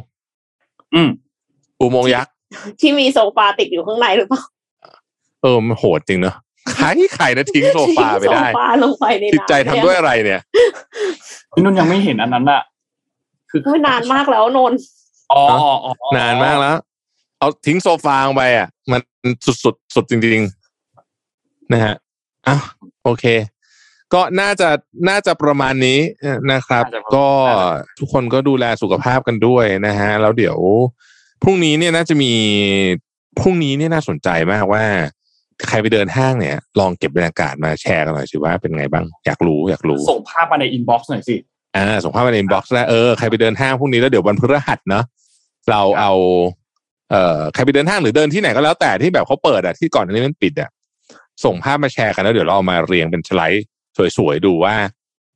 ภาพบรรยากาศหลังจาก 29 จังหวัด ผ่อนคลายมาตรการล็อกดาวน์เนี่ยเป็นไงบ้าง ครับ อืมโปรดิวเซอร์มีฝากมานิดนึงครับ บอกว่าว่าไงอยากให้พี่แท็บแนะนำการเลือกใช้ iPad Pro จะเลือก 11 หรือ 12.9 นิ้วดี เลือกใช้ไม่ถูก ไม่แน่ใจว่าจะเลือกยังไงดี เห็นว่าพี่แท็บกับนนท์ใช้ iPad อยู่ ต้องถามว่าเอาไปทำอะไร เพราะว่าคือ ถ้าจะใช้ทำงานเลยเนี่ย iPad 11 นิ้วอาจจะเล็กไปนิดนึงทำงานหมายถึงว่าทำงานจริง ๆ ใช้แทนแล็ปท็อปอะนะครับครับเอ่อเพราะว่า iPad 11 นิ้วเนี่ยมันแป้นมันก็พิมพ์ดิมันก็ไอ้แป้นพิมพ์จะเล็กด้วยใช่ไหมเล็กตามอะตามตัวมันมันก็จะพิมพ์ไม่ค่อยถนัดเท่าไหร่ ส่วนตัวรู้สึกเล็กไปนิดนึง แต่ว่า iPad 12 นิ้ว 12 อันใหญ่อะ มันหนักนะ อันนี้บอกก่อนอะของนนท์เนี่ยใช้10 12.9งั้นใช่หนักคือถ้าสมมุติว่าจะถือแบบอย่างเงี้ย สมมุติว่าไปเดินแล้วจดงานถืออย่างเงี้ย ไม่ถนัดอืมพูดตามตรงไม่ถนัดมันมันใหญ่ไปแล้วมันหนักไป แต่ถ้าแบบนั่งทำงานบนโต๊ะหรือว่า เอาไว้ดูหนังบ้างนิดหน่อยดูวิดีโอบ้างนิดหน่อยเงี้ยโอเค เพราะว่าจอมันใหญ่ ใช่คือต้องถามว่าจะไปใช้ทำอะไรอะครับ ถ้าเกิดว่าจะเอาไปใช้ทำงานจริง ๆ เนี่ย11อาจจะเล็กนึงแต่ว่าถ้าเกิดว่าเอาไว้อ่านนู่นอ่านนี่ เหมือนที่พี่ใช้อะพี่ใช้อ่านเอกสารอะไรเงี้ยอืม11นิ้วพอใช่ใช่ใช่เห็นด้วยเห็นด้วย คือถ้าแบบว่าอืมนอนบนโซฟาเดี๋ยวพอแล้แล้ววดูอ่านอะไรอย่างเงี้ยสิบเอ็ดนิ้วสบายกว่าเยอะครับ ใช่เอ่อแต่ว่าอย่างพี่เนี่ยต้องพกทั้ง iPad ทั้งแล็ปท็อปอยู่ดีอะเพราะฉะนั้นเนี่ย มันก็จะวุ่นวายนิดหน่อยเพราะว่าเอาจริงๆแล้ว เอาจริง ๆ แล้วทำงานแบบหนักๆเลยแบบทำจริง ๆ อะ ยังไงแล็ปท็อปก็ต้องดีกว่าครับอืมพิมพ์สะดวกถึงถึงณจุดนี้ต้องบอกว่า macbook pro ใหม่นี่น่าสนใจมากใกล้ละใกล้ละใกล้ละ ใกล้ละใกล้ละอันนี้คิดว่าคิดว่าโดนกันเยอะ คือใครที่กำลังอันอันรอนู่นรอนี่อยู่เนี่ยเจอ macbook pro เนี่ยแทบจะไม่มีเอ่อไม่มี อาจจะไม่มีข้ออ้างต้องซื้อแล้วล่ะ macbook pro เนี่ยนะฮะ macbook pro นี่สำหรับชาว mac ก็รอเลย เพราะว่า โอ้โห เห็นสเปคที่เขาบอกว่าหลุดออกมาเนี่ยอื้อหือเรียกว่า เอาบัตรเครดิตขึ้นมาวอร์มเลยกำลังจะป้ายยาแล้วนะคะเนี่ยตอนเนี้ยวอร์มเลยนะฮะเอา โอ้ช คือบอชอบคำว่าเอาบัตรเครดิตขึ้นมาวอร์มเอาบัตรเครดิตขึ้นมาวอร์มก่อนเลยนะฮะชอบชอบซ้อมรูดซ้อมรูดอยู่ที่บ้านก่อนเลยชอบมากเพราะว่าชอบคือคือเราลองนึกถึงความเป็น macbook pro กับชิป อันใหม่ของ Apple เนี่ยโอ้โห มันต้องสุดๆไปเลยนะฮะ ลื่นปลื้ดแบตอยู่ได้ครึ่งวันค่อนวันเนี่ยนะโอ้โห นี่มันคอมพิวเตอร์ในฝันนะฮะอืมอันเนี้ย เชื่อว่า เราเชื่อว่า ส่วนตัวคิดว่าจะเป็นรุ่นที่น่าจับตามองที่สุดเลย ในหลายปีเลยนะฮะ MacBook Pro ที่ใช้ชิปของ Apple เองเนี่ยอืมแล้วก็มีตัวอื่นรอเปิดตัวด้วยมีรู้สึกจะมี AirPods สามมี iPhone สิบสามอืมมีบอก iPad เขารุ่นใหม่บอกด้วยบอกเข้าใจเย็นๆนะ หาตังค์ไม่ทันอืม Apple Watch ด้วยมี Apple Watch อีกอันหนึ่งเออน่าจะ เฮ้ยแต่จะกำลังจะบอกว่าสำหรับใครที่ดู iPad อยู่อันนี้ก็ไม่เลวต้องบอกว่าโอเคต้องขึ้น disclaimer นึงว่าเป็นสปอนเซอร์แต่ว่าใช้แล้วชอบมากก็คือซัมซุงอันใหม่อะครับ Galaxy Fold 3อ่าใช่นี่พี่กำลังทำ full review อยู่นะฮะดีมากเลยอะ มันใหญ่อะ ชอบอะอืมชอบความคือมันมีความแบบถ้าสมมติเอาไว้อ่านพวกด็อกิเมนต์หรือว่าจดอะไรที่แบบไม่ได้แบบโอ้ยต้องแบบใหญ่มากนะเฮ้ยอันนี้ดี แล้วแล้วโทรศัพท์ Fold เป็นอะไรที่แบบ ดูแล้ว ทำได้ดีนะฮะ คือซัมซุงคือคือเขาคือคือเขาลองมาหลายอันแล้วไงอันเนี้ยอืม Work ใช่ อืมทำได้ดีขึ้นเรื่อยๆเลยนะทำได้ดีขึ้นเรื่อยๆทำได้ดีขึ้นเรื่อยๆแบบแบบโฟเนี่ยโฟดีดีดีดีดีเดี๋ยวเดี๋ยวเดี๋ยวรอเดี๋ยวรอ full review กำลังทำอยู่ เพราะว่าอยากถ่ายสวยๆ แล้วก็อยากจะลองเล่นให้แบบคุ้นมือสุดๆ จริง ๆ อืม ส่วนนะฮะใครที่อยากไปดูเรื่อง Apple เนี่ย พี่อ้ำทำคลิปไปแล้ว ใน Mission นั่นแหละอยู่ใน Mission ทำคลิปเกี่ยวกับเรื่องของเตรียมงานเปิดตัว Apple ต่างๆเนี่ยก็ทำคลิปไปแล้วอย่างเงี้ยลองไปดูคลิปที่อยู่ใน Mission นั่นแหละครับลองไปหาดูได้ อืม โอเคนะครับ ก็น่าจะประมาณนี้นะปฮะระมาณนี้ครับประมาณนี้ครับ ขอบคุณสปอนเซอร์ครับ Trocadero Time ผู้แทนจำหน่ายนาฬิกา Oris ประเทศไทยนะครับ ตอนนี้ Trocadero Time ได้สานต่อโครงการ for our heroes เพื่อมอบกำลังใจให้กับแพทย์พยาบาลและบุคลากรทางการแพทย์ทุกท่านนะครับ วันนี้นำ lunch box ไปมอบให้กับโรงพยาบาลสนามบ้านวิทยาศาสตร์สิรินธรเพื่อคนพิการนะครับเพื่อเป็นกำลังใจให้กับฮีโร่ที่แท้จริงทุกๆท่านนะครับขอบคุณ SCB ด้วยครับผู้สนับสนุนแสนใจดีของเรานะครับอยู่กับเรามาอย่างยาวนานวันนี้มีข้อมูลดีๆจาก SCB EIC นะครับใครที่สนใจลองไปดูย้อนหลัง หรือว่าลองไปเข้าไปในเว็บไซต์ของ SCB EIC เพื่ออ่านบทความเต็มก็ได้นะครับ และขอบคุณ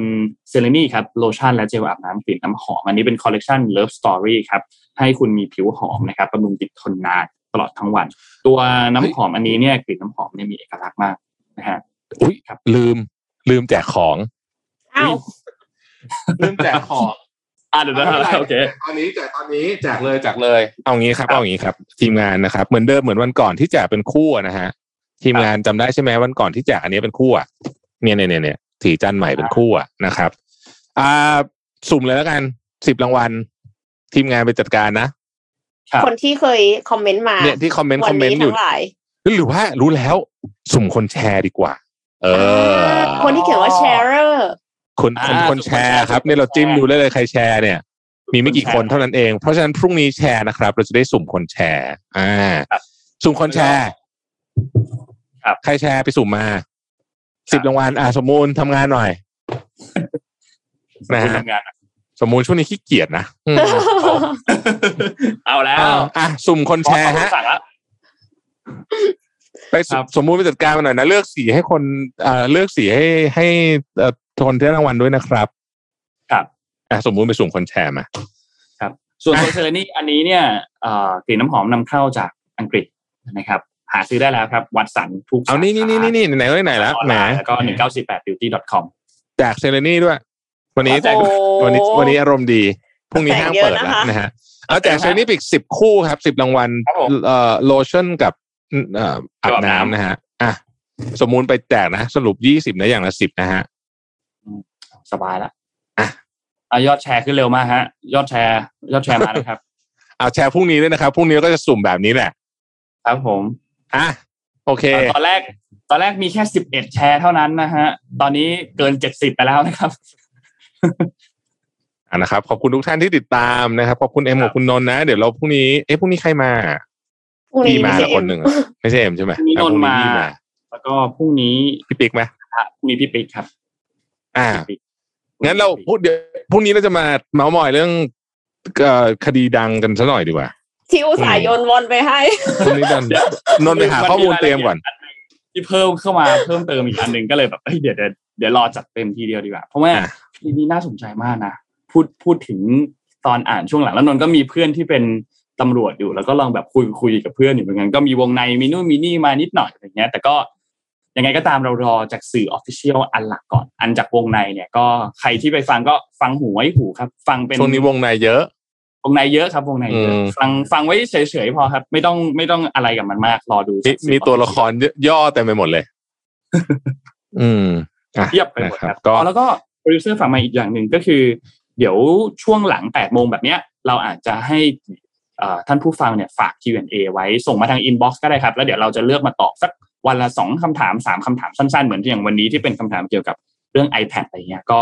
เพื่อพูดคุยกันหลังจากจบไลฟ์ครับ อืม ได้ครับ โอเคครับอะวันนี้ก็ทำงานกันเถอะว่าแล้วไปทำงานที่เรารักกันเถอะเตรียมพร้อมค่ะไว้พต้บองกันเป็นใหม่งานที่ใช่นะคะ ถึงจะครัรักบใช่นะครับถ้ายังคาไม่เรวิใช่ซ่าก็อย่าลืม ยังไปถ้ายังไม่ t e ใช่ r e v i s a assessment com ค่ะเอ่อ c a r e v i s a assessment com ช่วงขายของ ครับผม โอเคครับ วันนี้ครบถ้วนแล้วครับ เราสามครบถ้วนคนนะครัลาบไปก่อนครับ พบกันใหม่อีกครั้งหนึ่งวันพรุ่งนี้วันพุธครับ สวัสดีครับ สวัสดีสวัสดีคค่ะรับ Mission Daily Report